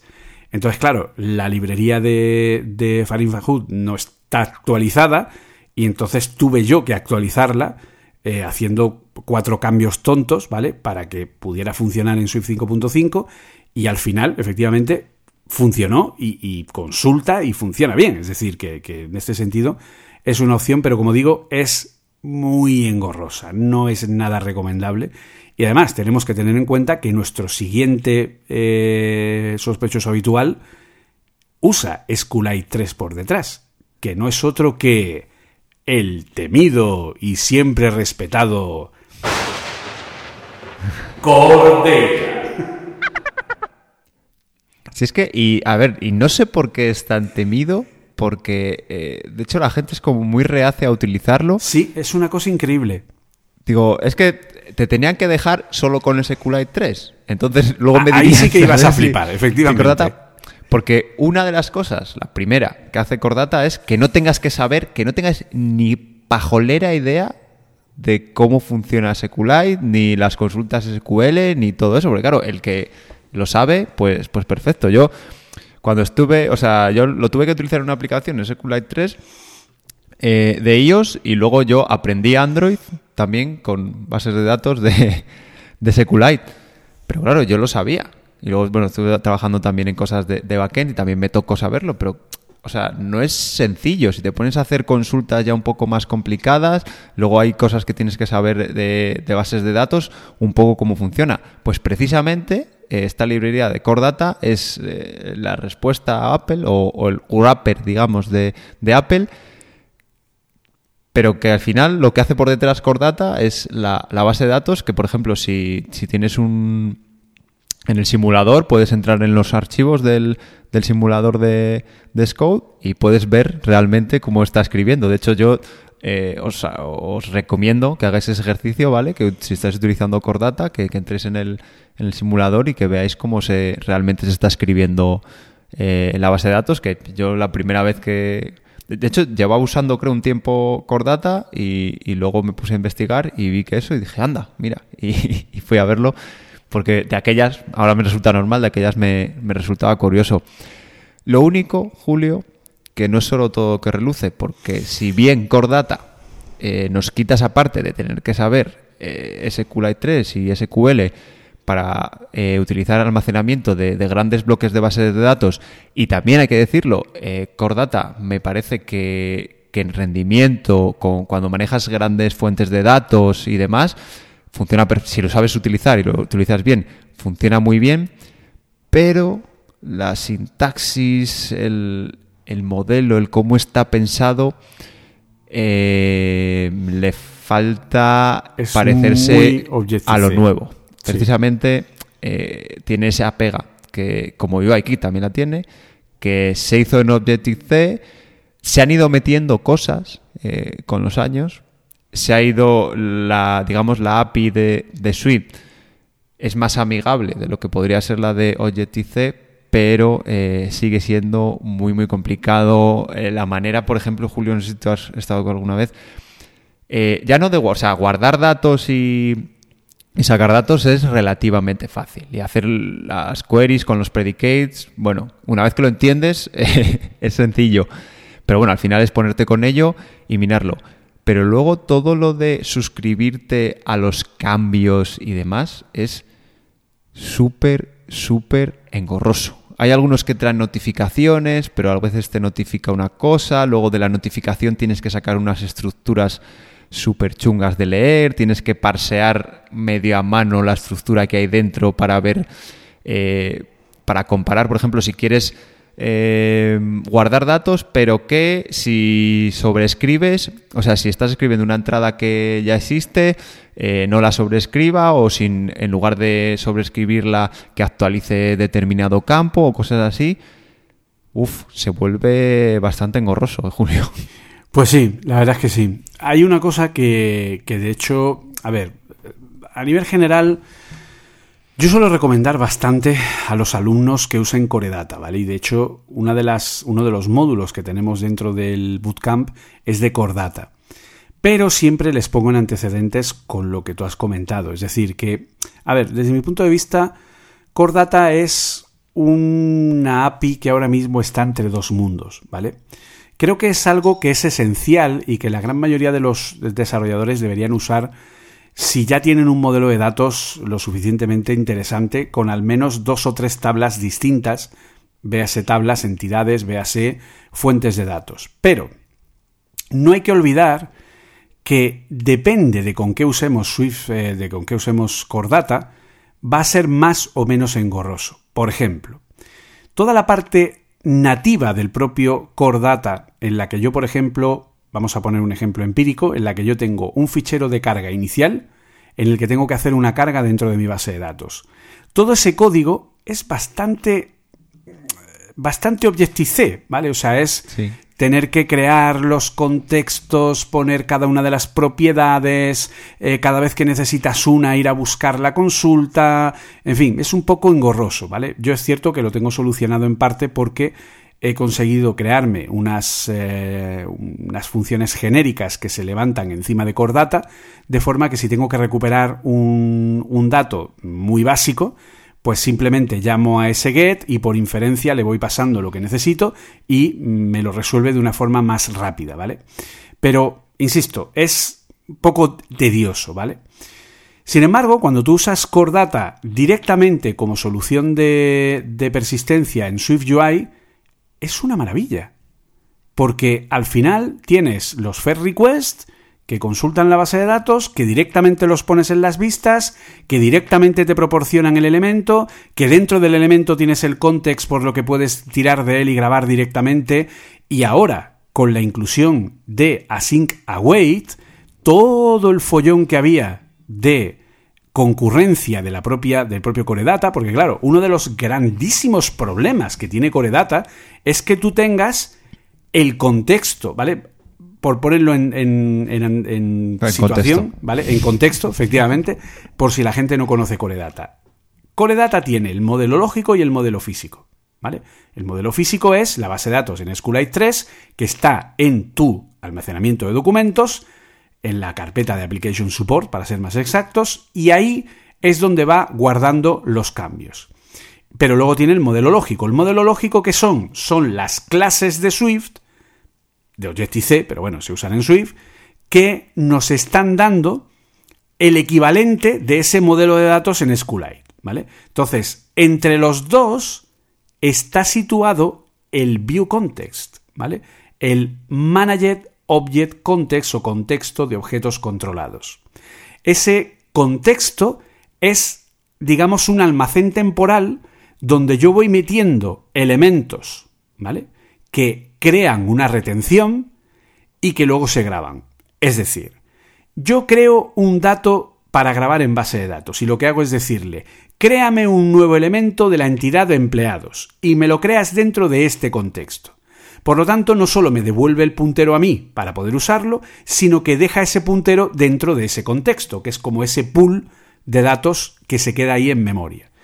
Yo puedo ir creando ahí todos los elementos que quiera y ese pool va guardando todo lo que necesito. En el momento en el que le digo al contexto punto .save, que además es una función de tipo throws, hay que ponerla con un try, ¿qué es lo que sucede? Que toda la información que hay en el contexto de forma temporal pasa al disco. Si eso lo hago desde distintos sitios de la aplicación, tocando los mismos registros de las mismas tablas, felicidad. Tenemos las fallas de Valencia. Porque ¿quién ha puesto primero el qué y por qué y de qué? O sea, es un problema. Problema que ahora se ha resuelto mágicamente gracias a que los contextos de eh, Cordata tienen una, un método perform, que era el que se utilizaba antiguamente. De hecho, antes de async await había un contexto, una función llamada perform and wait, que lo que hacía era decir, ejecuta lo que yo te voy a poner aquí dentro de este closure, que son consultas o grabaciones de Core Data, y por favor, házmelo cuando puedas. Es decir, que si no puedes en ese momento, espérate y no me petes nada.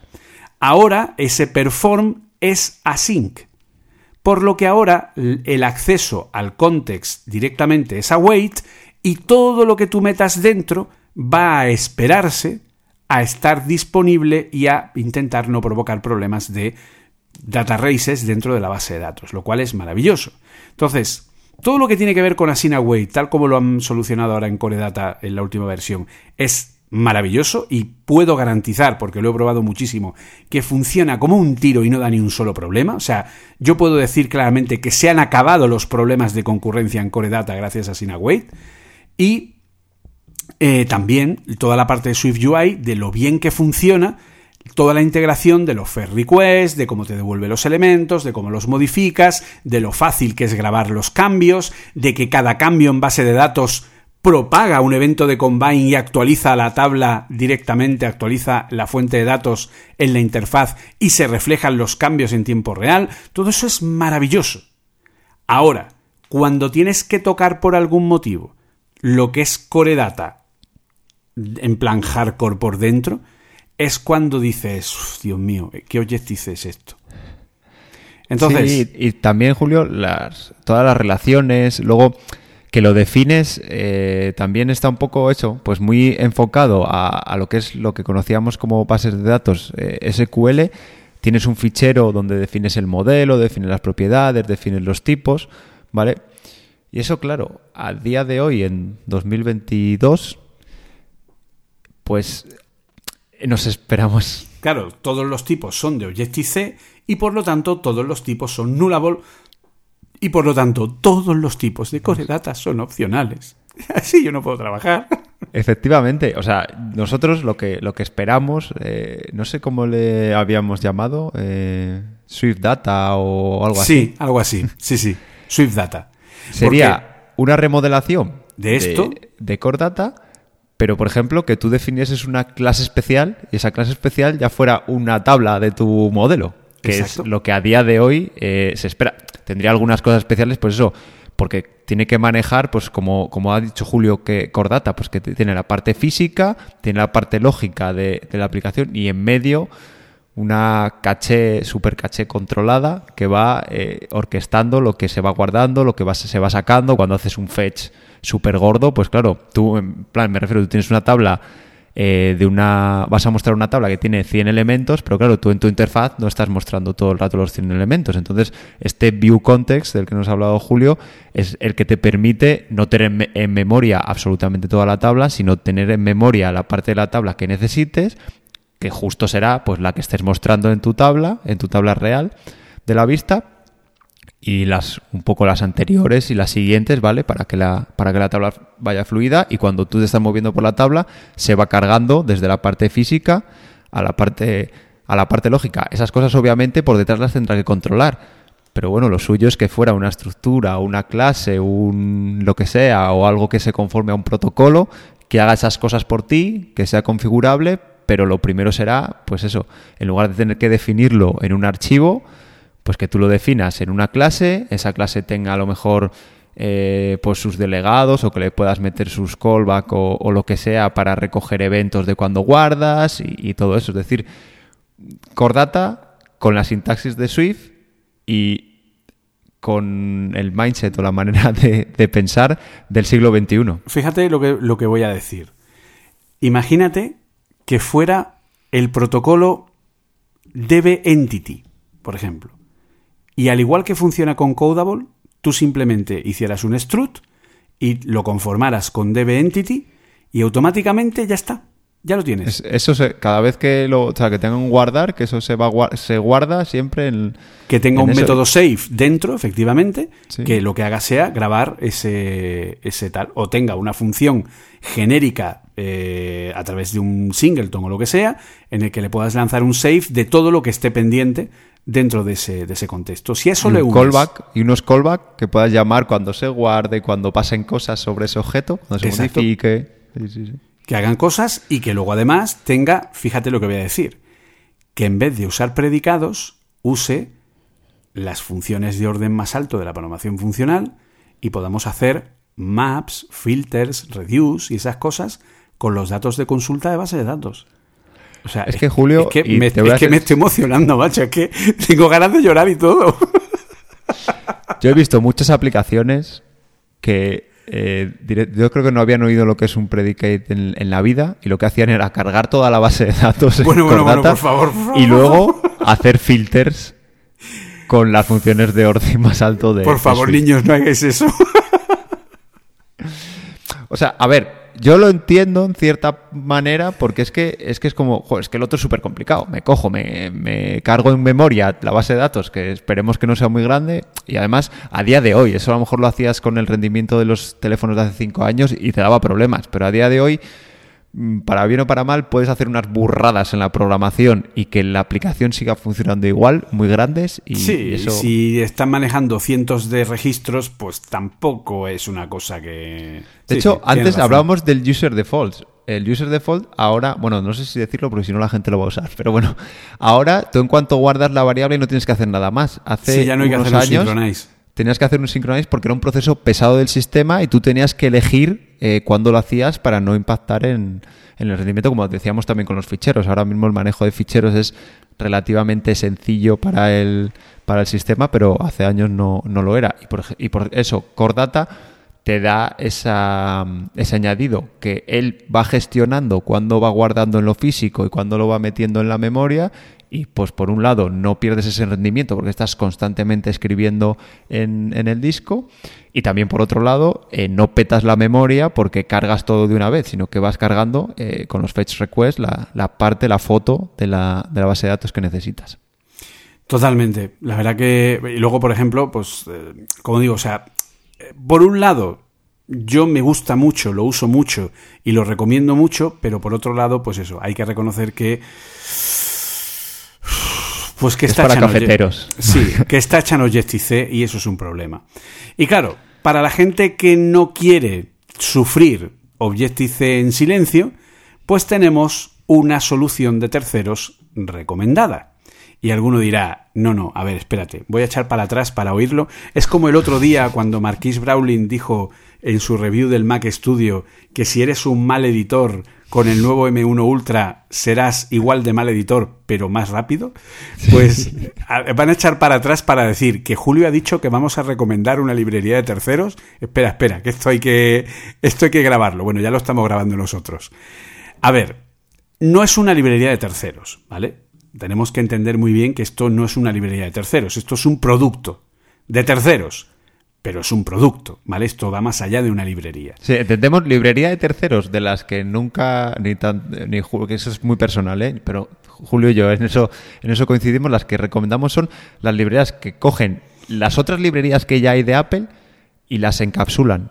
No se sabe por qué, y te dan otra, otras funcionalidades o, hacen cosas que podrías hacer con lo otro, pero Intentan es hacerlo más fácil, se supone. Pues esas son las que no. es lo que técnicamente se conoce como un wrapper, ¿vale? Como he comentado antes del wrapper de Schoolite 3, ¿vale? Eso es lo que no recomendamos, ¿de acuerdo? Salvo que, como en el caso de Schoolite 3, la API sea tan sumamente engorrosa que realmente un wrapper bien hecho te pueda aportar algo, ¿vale? Pero si puedes hacerlo tú, perfecto. Pero esto no es una librería de terceros, esto es un producto de terceros, ¿vale? Y nos estamos refiriendo, por supuesto, a Realm. Realm, que ahora mismo es propiedad de MongoDB y que es una solución de base de datos en movilidad que además funciona, es compatible tanto en Android como en iOS y que permite una solución, creo, bastante más moderna a nivel de implementación de lo que ofrece eh, lo que es la propia lo que es eso, lo que es el propio el propio Core Data, Además que podemos usarlo pues eso tanto en Swift como en Objective-C, Java, Kotlin, C Sharp, JavaScript, etcétera, ¿vale? O sea, es yo lo he usado, ¿vale? He dado incluso formaciones en esta en esta en este producto de terceros y lo puedo recomendar, ¿vale? Creo que es lo suficientemente bueno. A ver, también he tenido problemas con él porque, en fin, la adaptación a Swift 3 fue bastante dura para todo el mundo, pero ahora mismo, 2022, creo que es un producto bastante recomendable y creo que funciona bastante bien. ¿Tú cómo lo ves, Arturo?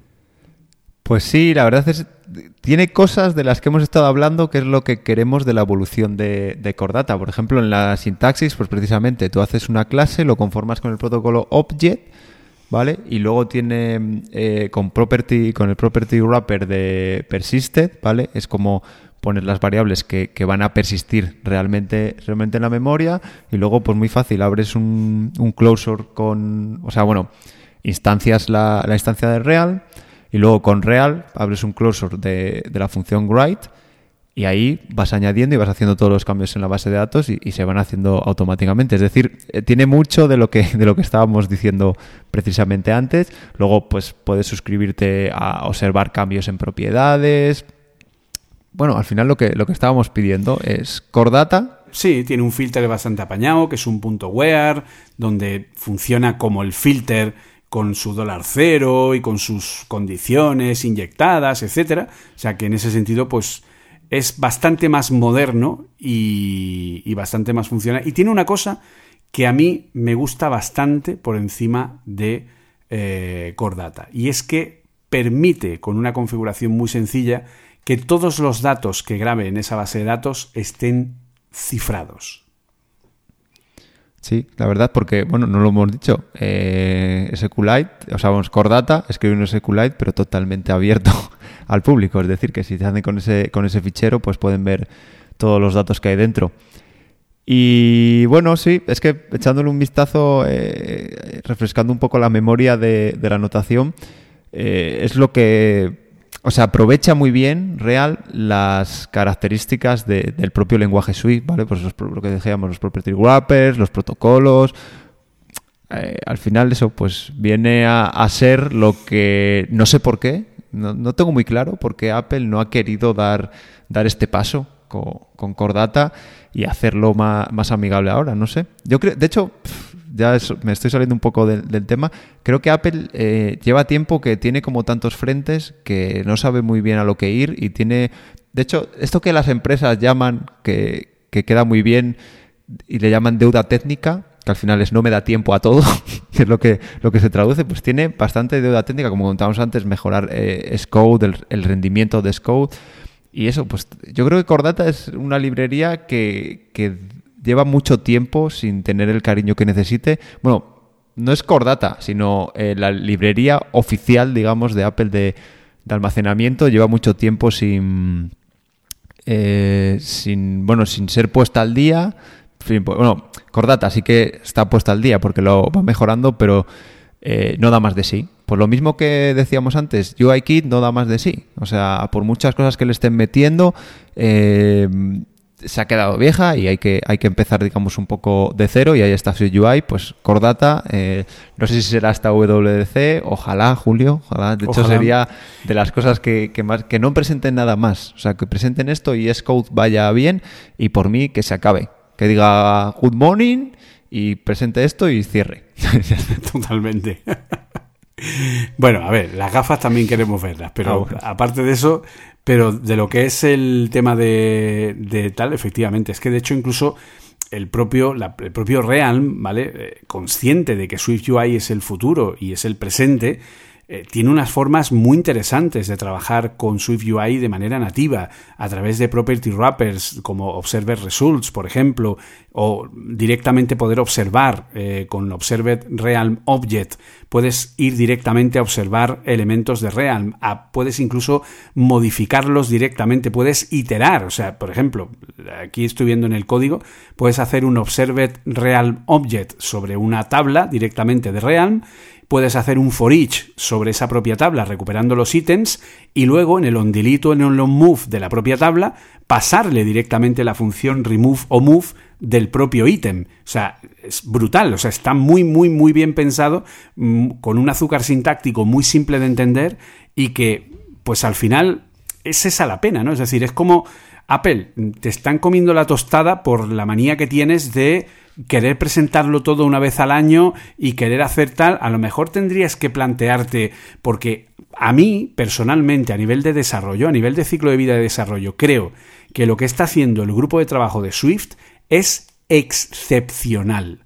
O sea, yo considero que Swift hoy día como lenguaje es lo mejor que está funcionando en Apple de calle a nivel colaborativo, a nivel de funcionalidades, a nivel de posibilidades, a nivel de evolución, a nivel de control. Absolutamente genial, ¿vale? Y claro, no ves eso en los proyectos de la propia Apple. Entonces, que alguien como MongoDB, a través de este producto, sea capaz de dar soluciones mejores de las que da la propia Apple, pues sinceramente no me parece una no me parece algo por lo que Apple debería eh, sentirse orgulloso, ¿vale? Creo que Apple debería marcar ahí un, un elemento y por eso insistimos tanto en que Apple tiene que sacar algo propio, porque tiene que estar ahí a la vuelta de la esquina. ¿De acuerdo? Entonces, bueno, pues Esperemos que lo haga pronto, porque es que se le pasa el arroz de Coredata. Sí, sí, sí. Y es que además, este digo, es que el ejemplo este que estamos poniendo, también es que Real lo ha hecho muy bien, ¿vale? Porque lo que estamos contando, eh, la sintaxis que se pega al lenguaje, luego ya está adaptado para su UI, la manera de hacer las cosas. Coges algo, tú coges a un desarrollador de ellos le das a esto, no sabe ni lo que es una base de datos, no, sabe, nunca ha visto, le pones select, no sé cuánto, y dice esto qué es, pero puede usar real perfecto. Si sabe Swift, puede usar real perfectamente, porque es que no tiene eh, ninguna complejidad de saber la lógica de cómo funciona por detrás. Es que no tengo ni idea. Ah, que lo guarda en disco esto, o cuándo lo guarda. No sé, me da igual, que se ocupe la librería, que es algo precisamente muy Apple. Entonces, no sé, a lo mejor Apple dice, pues ya como lo están haciendo ellos, ya, ¿para qué voy a ir yo? Espero que no. Espero que no, porque eso sería un comportamiento. Ya, ya, ya. En fin, como diría uno, un poco de cobarde. Básicamente. Y nada, si te parece, pasamos al segundo bloque, digamos, que ya dejamos las soluciones en local, ¿vale? De almacenamiento y persistencia en nuestro disco, ¿vale? En el disco del dispositivo. y nos vamos a nuestra querida nube. Y la nube más famosa de cuando hablamos de Apple es iCloud y la librería que permite interactuar con, o sea, digamos, la parte de desarrollo, digamos, iCloud es el, nombre comercial o el producto comercial, pues la librería que da soporte a, este producto comercial eh, se llama CloudKit, para el que no, la conozca. Y bueno, primero así rápido, eh, vamos a decirlo, de los últimos que ha salido, pero que es lo que tiene relación con la anterior, y es que desde hace dos años, creo, desde hace dos WWDC, eh, Apple permite que los datos, solo marcando un check al inicio, al inicio del proyecto, permite que los datos de Core Data se guarden en CloudKit. Así, de esto, Core Data parecía muy arcaico y estamos echando pestes, pero cuando anunciaron esto, yo dije, jope, qué, bien, porque te permite, eh, digamos, eso, tener tu base de datos en tu dispositivo y luego en el otro, en el otro dispositivo, o sea, y luego que, se, que tu, aplicación esté instalada en otros dispositivos, se compartan los datos. Aquí yo voy a poner mi pega porque eh, lo, de los, lo de recibir los cambios eh, es un poco complicado, ¿vale? Porque no está del todo fino, porque además CloudKit en general, eh, y ya me meto ya directamente con la parte grande de, CloudKit, uff, también tiene un poco de, hollín encima, porque no sé cuántos años tiene la librería de CloudKit, no es tan, tan antigua como Cordata, por supuesto, pero la sintaxis, aunque la han estado mejorando, y sobre todo eh, que no estaba pensada para Swift, que yo creo que es el problema de estas librerías, que no están pensadas con, eh, con cómo tenemos ahora configurado el cerebro y cómo funciona el, lenguaje Swift. Está mucho más centrada en cómo funcionaba Objective-C, por eso observar propiedades, cambiar propiedades, eh, pasarle... Mm, eh, pasarle los callback y esas cosas, la concurrencia, a ver si estás, o sea, mandar cosas en segundo plano, uff, se hace un poco pesado y luego no sabes muy bien dónde estás, si estás en primer plano, si no, hasta que no, de repente, o ves un, no sabes si, tienes algún fallo de concurrencia hasta que no ves un error o te canta el, la alertilla esta morada en, en el perdona en, eh, en Xcode que te dice que estás intentando modificar la vista desde un hilo que no es el principal pues muchas veces no te das cuenta de que lo estás haciendo hasta que, hasta que no ves ese, ese error. Pues sí, básicamente. Eh, al final, la conclusión que podemos sacar es que no va fino. No va fino. O sea, no es fiable. ¿Vale? Yo no. No. Sí, porque la sincronización puede tardar entre medio segundo y 20 minutos, más o menos. Es la horquilla que te da Apple de lo que puede tardar. Perdona, la sincronización puede tardar entre medio segundo y X, donde X es un tiempo indeterminado que jamás vas a ser capaz de medir. a ver, la verdad es que CloudKit eh, también cuesta, cuesta entenderlo, ¿eh? porque yo cuando me metí a hacer eh, alguna aplicación con CloudKit, mm, a ver, está pensado bien, pero es un poco complicado. ¿Por qué? Porque primero tenemos varios contenedores, ¿ok? Te podemos tener, eh, cuando no lo usamos con Cordata, ¿vale? Cuando lo usamos con Cordata simplemente es que lo que, lo que guardamos en Cordata, en, digamos, en un dispositivo, eh, se va a los otros, ¿vale? Aparecen los otros. Sí, a ver, creo que por poner un poco el, el, este, ¿vale? O sea, sería, estamos hablando, por un lado, de uso de contenedores, donde lo que tú haces en, en la nube es generar Mm, digamos, como una especie de tablas que Apple llama registros, ¿no? Pero sobre todo tenemos dos bases de datos, que son la pública y la privada del usuario. La pública, que es de acceso común desde todas las instancias de la aplicación para guardar cosas que sean comunes a todas las instancias de la aplicación, pues yo qué sé, pues de pronto quieres cambiar un tipo de letra o cambiar un color o cambiar un no sé qué, pues usas la base de datos privada. Y la base de datos, perdón, pública. Y la privada es la que está dentro de lo que es la propia cuenta de iCloud del usuario y que es donde puedes grabar todo este tipo de cosas. Y luego ya tienes lo que es la estructura en la que tú defines algo parecido a una base de datos, ¿no? Más o menos. Sí, y luego, bueno, luego tienes la compartida, porque también puedes, eh, digamos, compartir estas bases de datos con otros usuarios, ¿vale? Pues se hace, por ejemplo, cuando compartes notas, eh, pues eso es una, lo compartes a través de iCloud, ¿vale?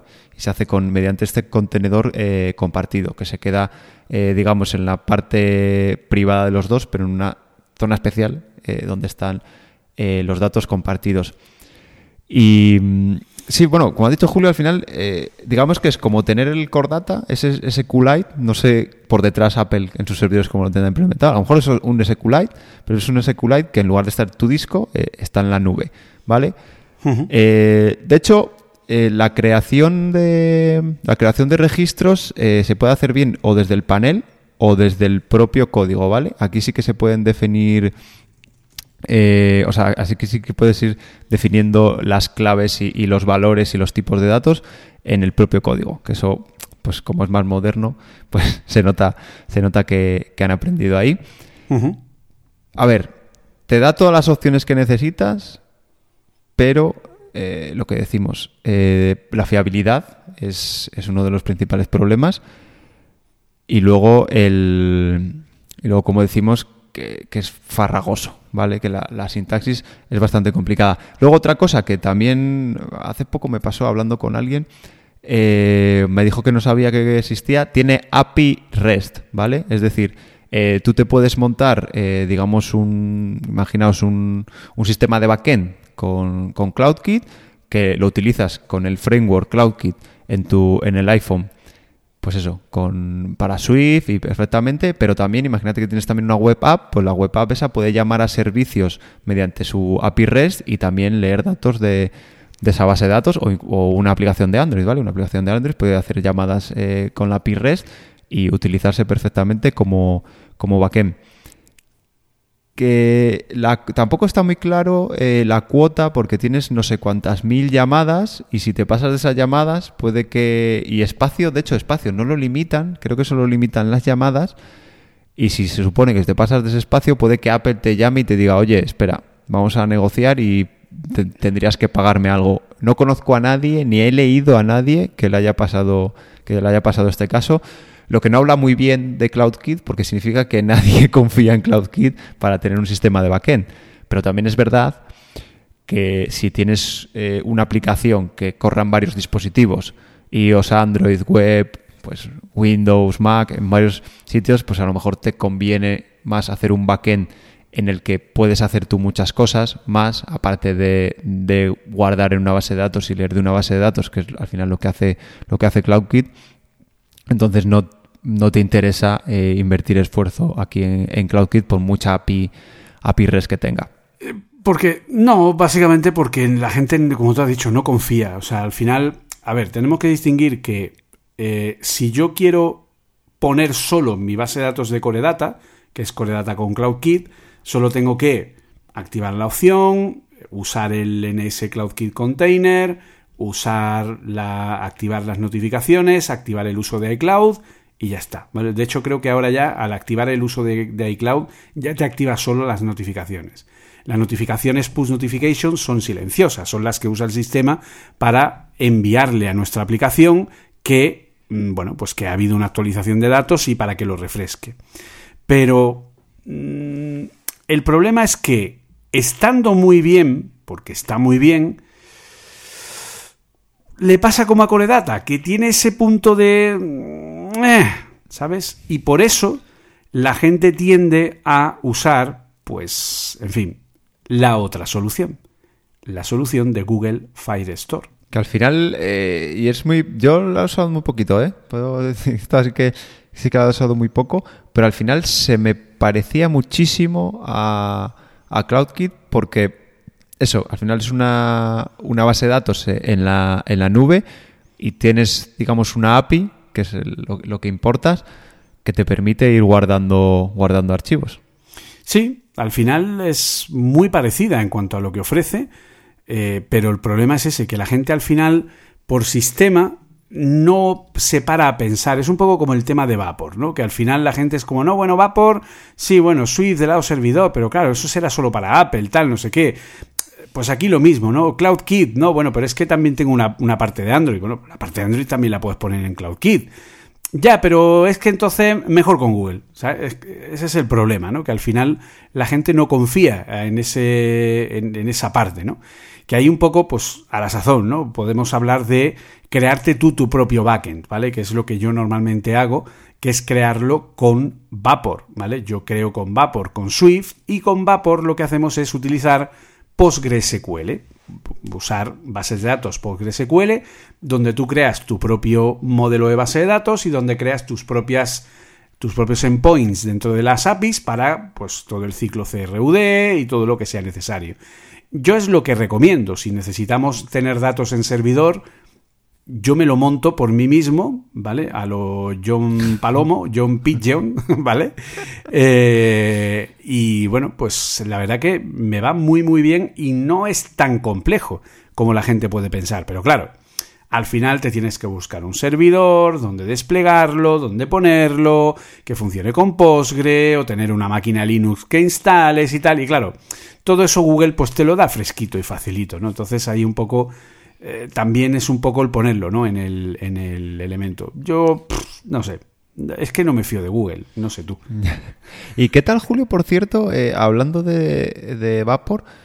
Eh, bueno, Vapor, me imagino que utilizarás Fluent, ¿no?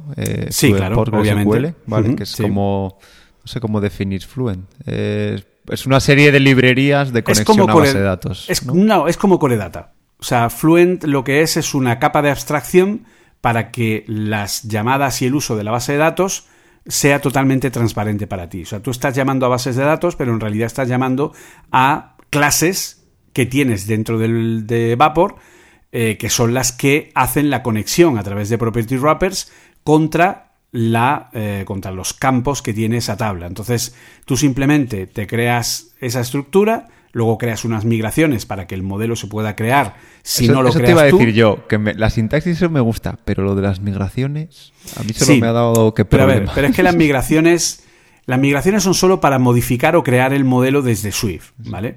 Y de hecho tienes que ejecutar la aplicación eh, con un parámetro distinto, ¿vale? De Run Migrations. A ver, alguien que realmente sepa de base de datos no usa las migraciones. ¿Vale? Porque yo lo que hago es que sabiendo cuál es el puente de tipo, ya una vez he creado migraciones entre Vapor y Postgre, lo que hago es que me creo el modelo directamente es Postgre, ¿de acuerdo?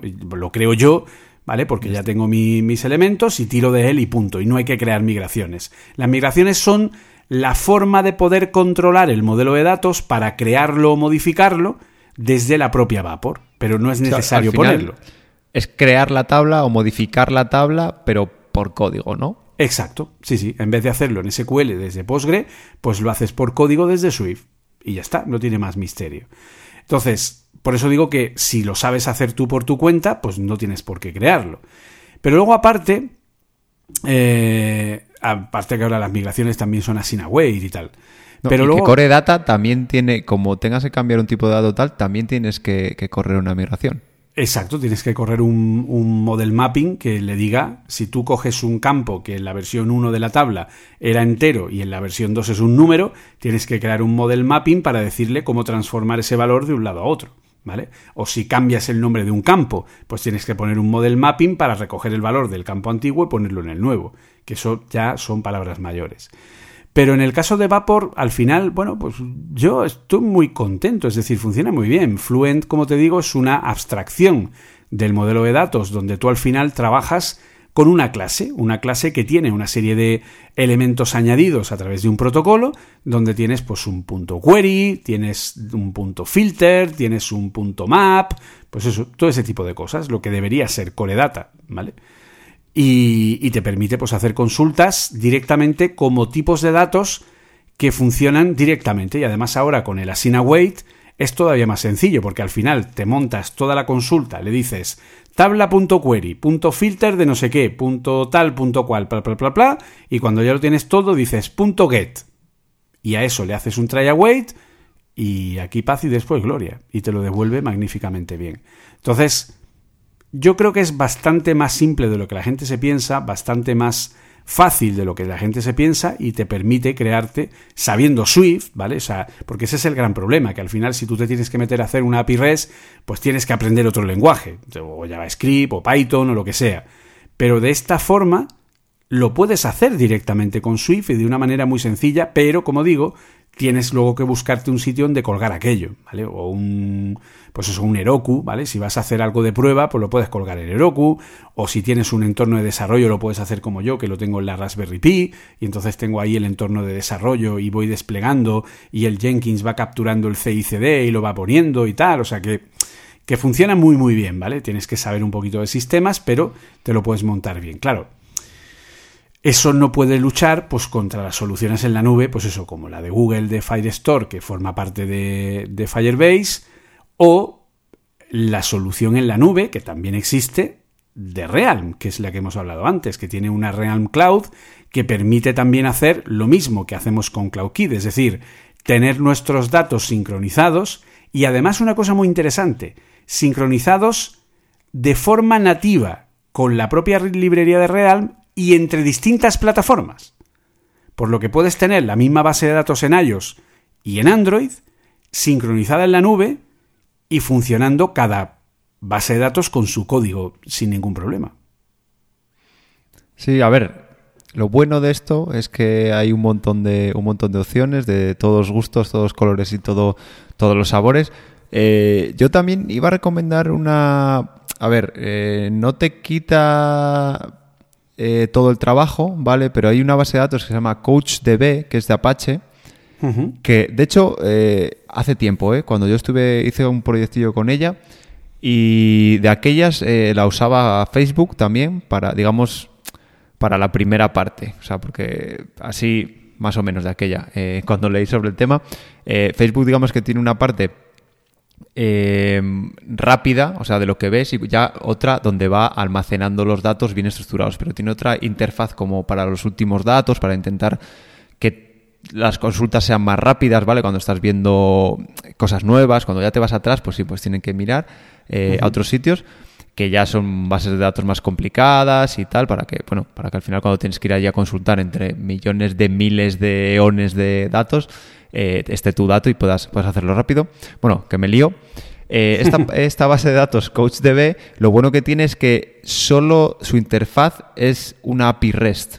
Es decir, eh, no necesitas tener un backend como tal, sino que tú instancias esta. o sea, instalas, perdón, esta base de datos y ya te crea una interfaz de API REST y ya tú desde tus fronts, desde tu aplicación, por ejemplo, en este caso, ya puedes eh, crear tablas, modificar tablas, añadir datos a tablas, ¿vale? No necesitas eh, tener algo por medio, como por ejemplo en el caso de en el caso de Vapor, que tú tienes tu base de datos, luego tienes el sistema de backend Vapor, sino que esto ya directamente te genera eh, esa interfaz. Hay algo muy parecido también, si algunos sabéis algo de, de Node.js, ¿vale? Que se llama Loopback, que te hace un poco lo mismo. Tú, tú bueno, ahí tienes que configurar los modelos y, las entidades, pero una vez que lo tienes eh, configurado, Loopback te da una API REST para poder eh, acceder a esas bases de datos y digamos que te quita un poco, un poco el trabajo porque eh, primero no se puede saber de todo ni ser especialista, especialista de todo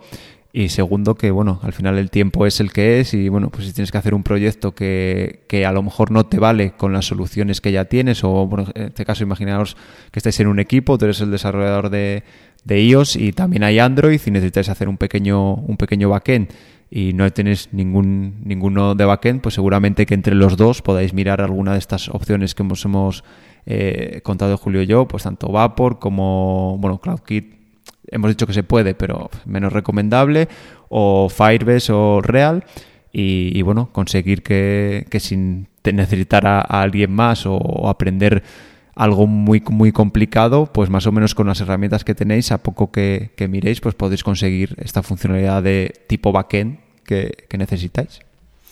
Pues sí, la verdad que es, eh, pues eso, son bastantes opciones que hemos ido comentando y que bueno, pues eh, son soluciones que podemos tener pues para hacer ese almacenamiento, esa persistencia, grabar nuestra información, hoy día es esencial, ¿vale? Yo una de las cosas que he tenido más claro desde el primer momento que empecé a desarrollar para móvil, porque yo vengo de un mundo que es 100% datos, es que los datos son la vida, los datos son lo esencial, los datos es de lo primero que tenemos que tener definido en una aplicación y obviamente pues no solo son los datos, sino dónde voy a guardar esos datos y si necesito pues que esos datos estén persistidos entre los distintos elementos, etcétera.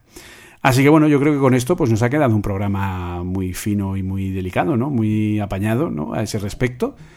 Y hemos superado ya las dos horas, así que podemos, creo yo, ir cerrando y nada, pues entrar a lo que es la parte final, ¿no? ¿Qué te parece? Sí, yo creo que ya podríamos estar otras tres horas si queremos. Básicamente, eso siempre. Pero sí, sí que hay que poner un colofón. Nada, yo creo que ya hemos visto eh, varias formas de persistir, tanto en local como en la nube. Y sobre todo en la, parte importante es la de la nube porque eh, digamos que la mayoría de la gente se piensa que una app eh, ya es la app y ya está. Pero no sé decirte, el 80 o el 90% de las apps que yo he desarrollado en mi vida eh, tenían algo en la nube, ¿vale? Un backend, ya sea más grande o más pequeño, o simplemente un fichero de configuración que me bajo de, algún sitio. Sí, de hecho es que hoy día la nube es esencial. Yo creo que es clave que, al, que como mínimo, mínimo, mínimo, mínimo le permitamos al usuario tener sus datos en las distintas instalaciones, en los distintos dispositivos, ¿vale? creo que es algo esencial y ya a partir de ahí podemos expandir la funcionalidad hasta el infinito y más allá. Entonces, bueno, pues al final es algo que es bastante importante. Así que con esto cerramos este bloque y nos vamos a lo que es la despedida.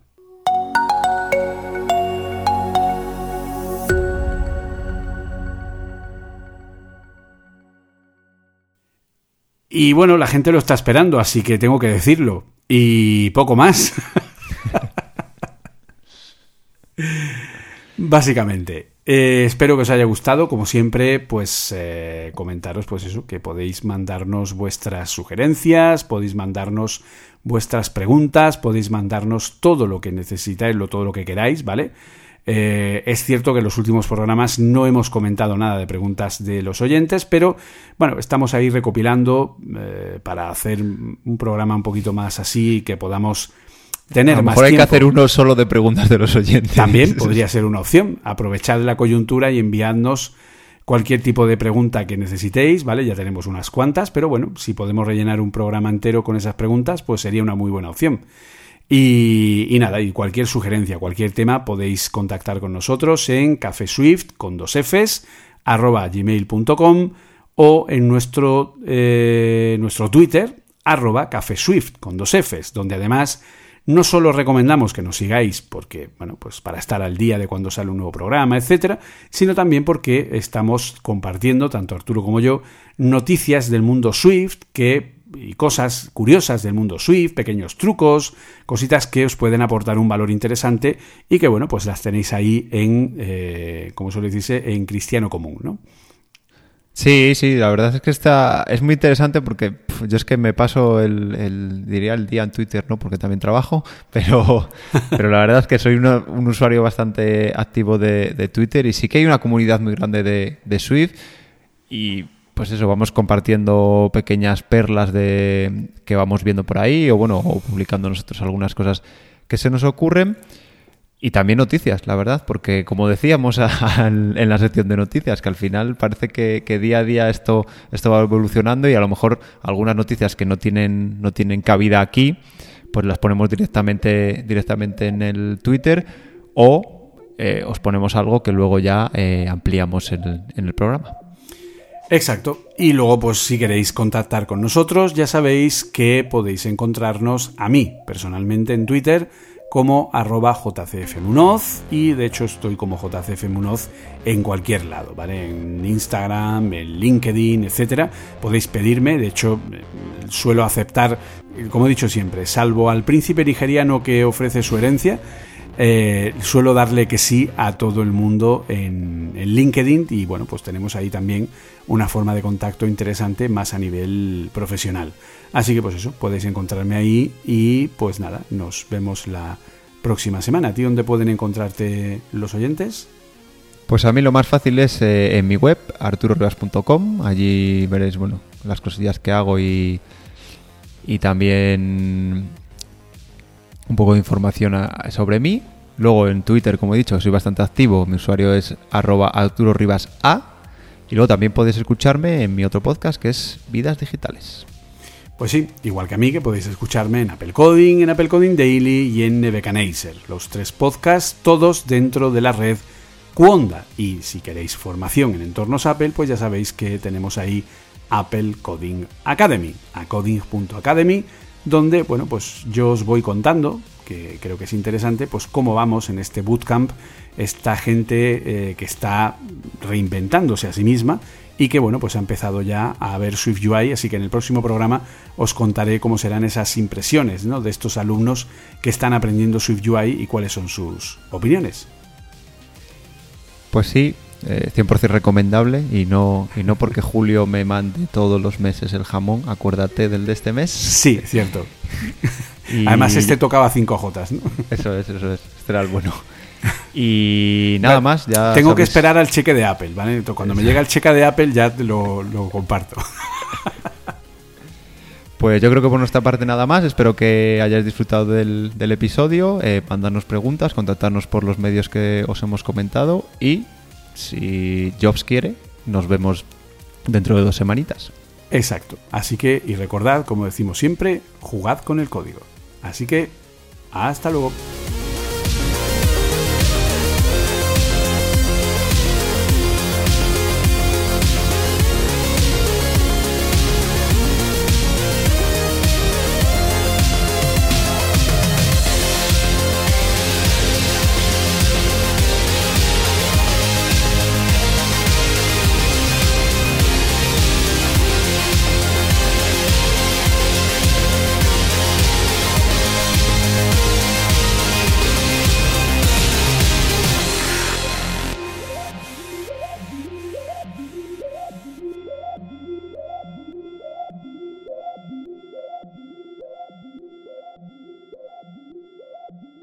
Puedes escuchar más episodios en cuonda.com, la comunidad de podcast independientes en español.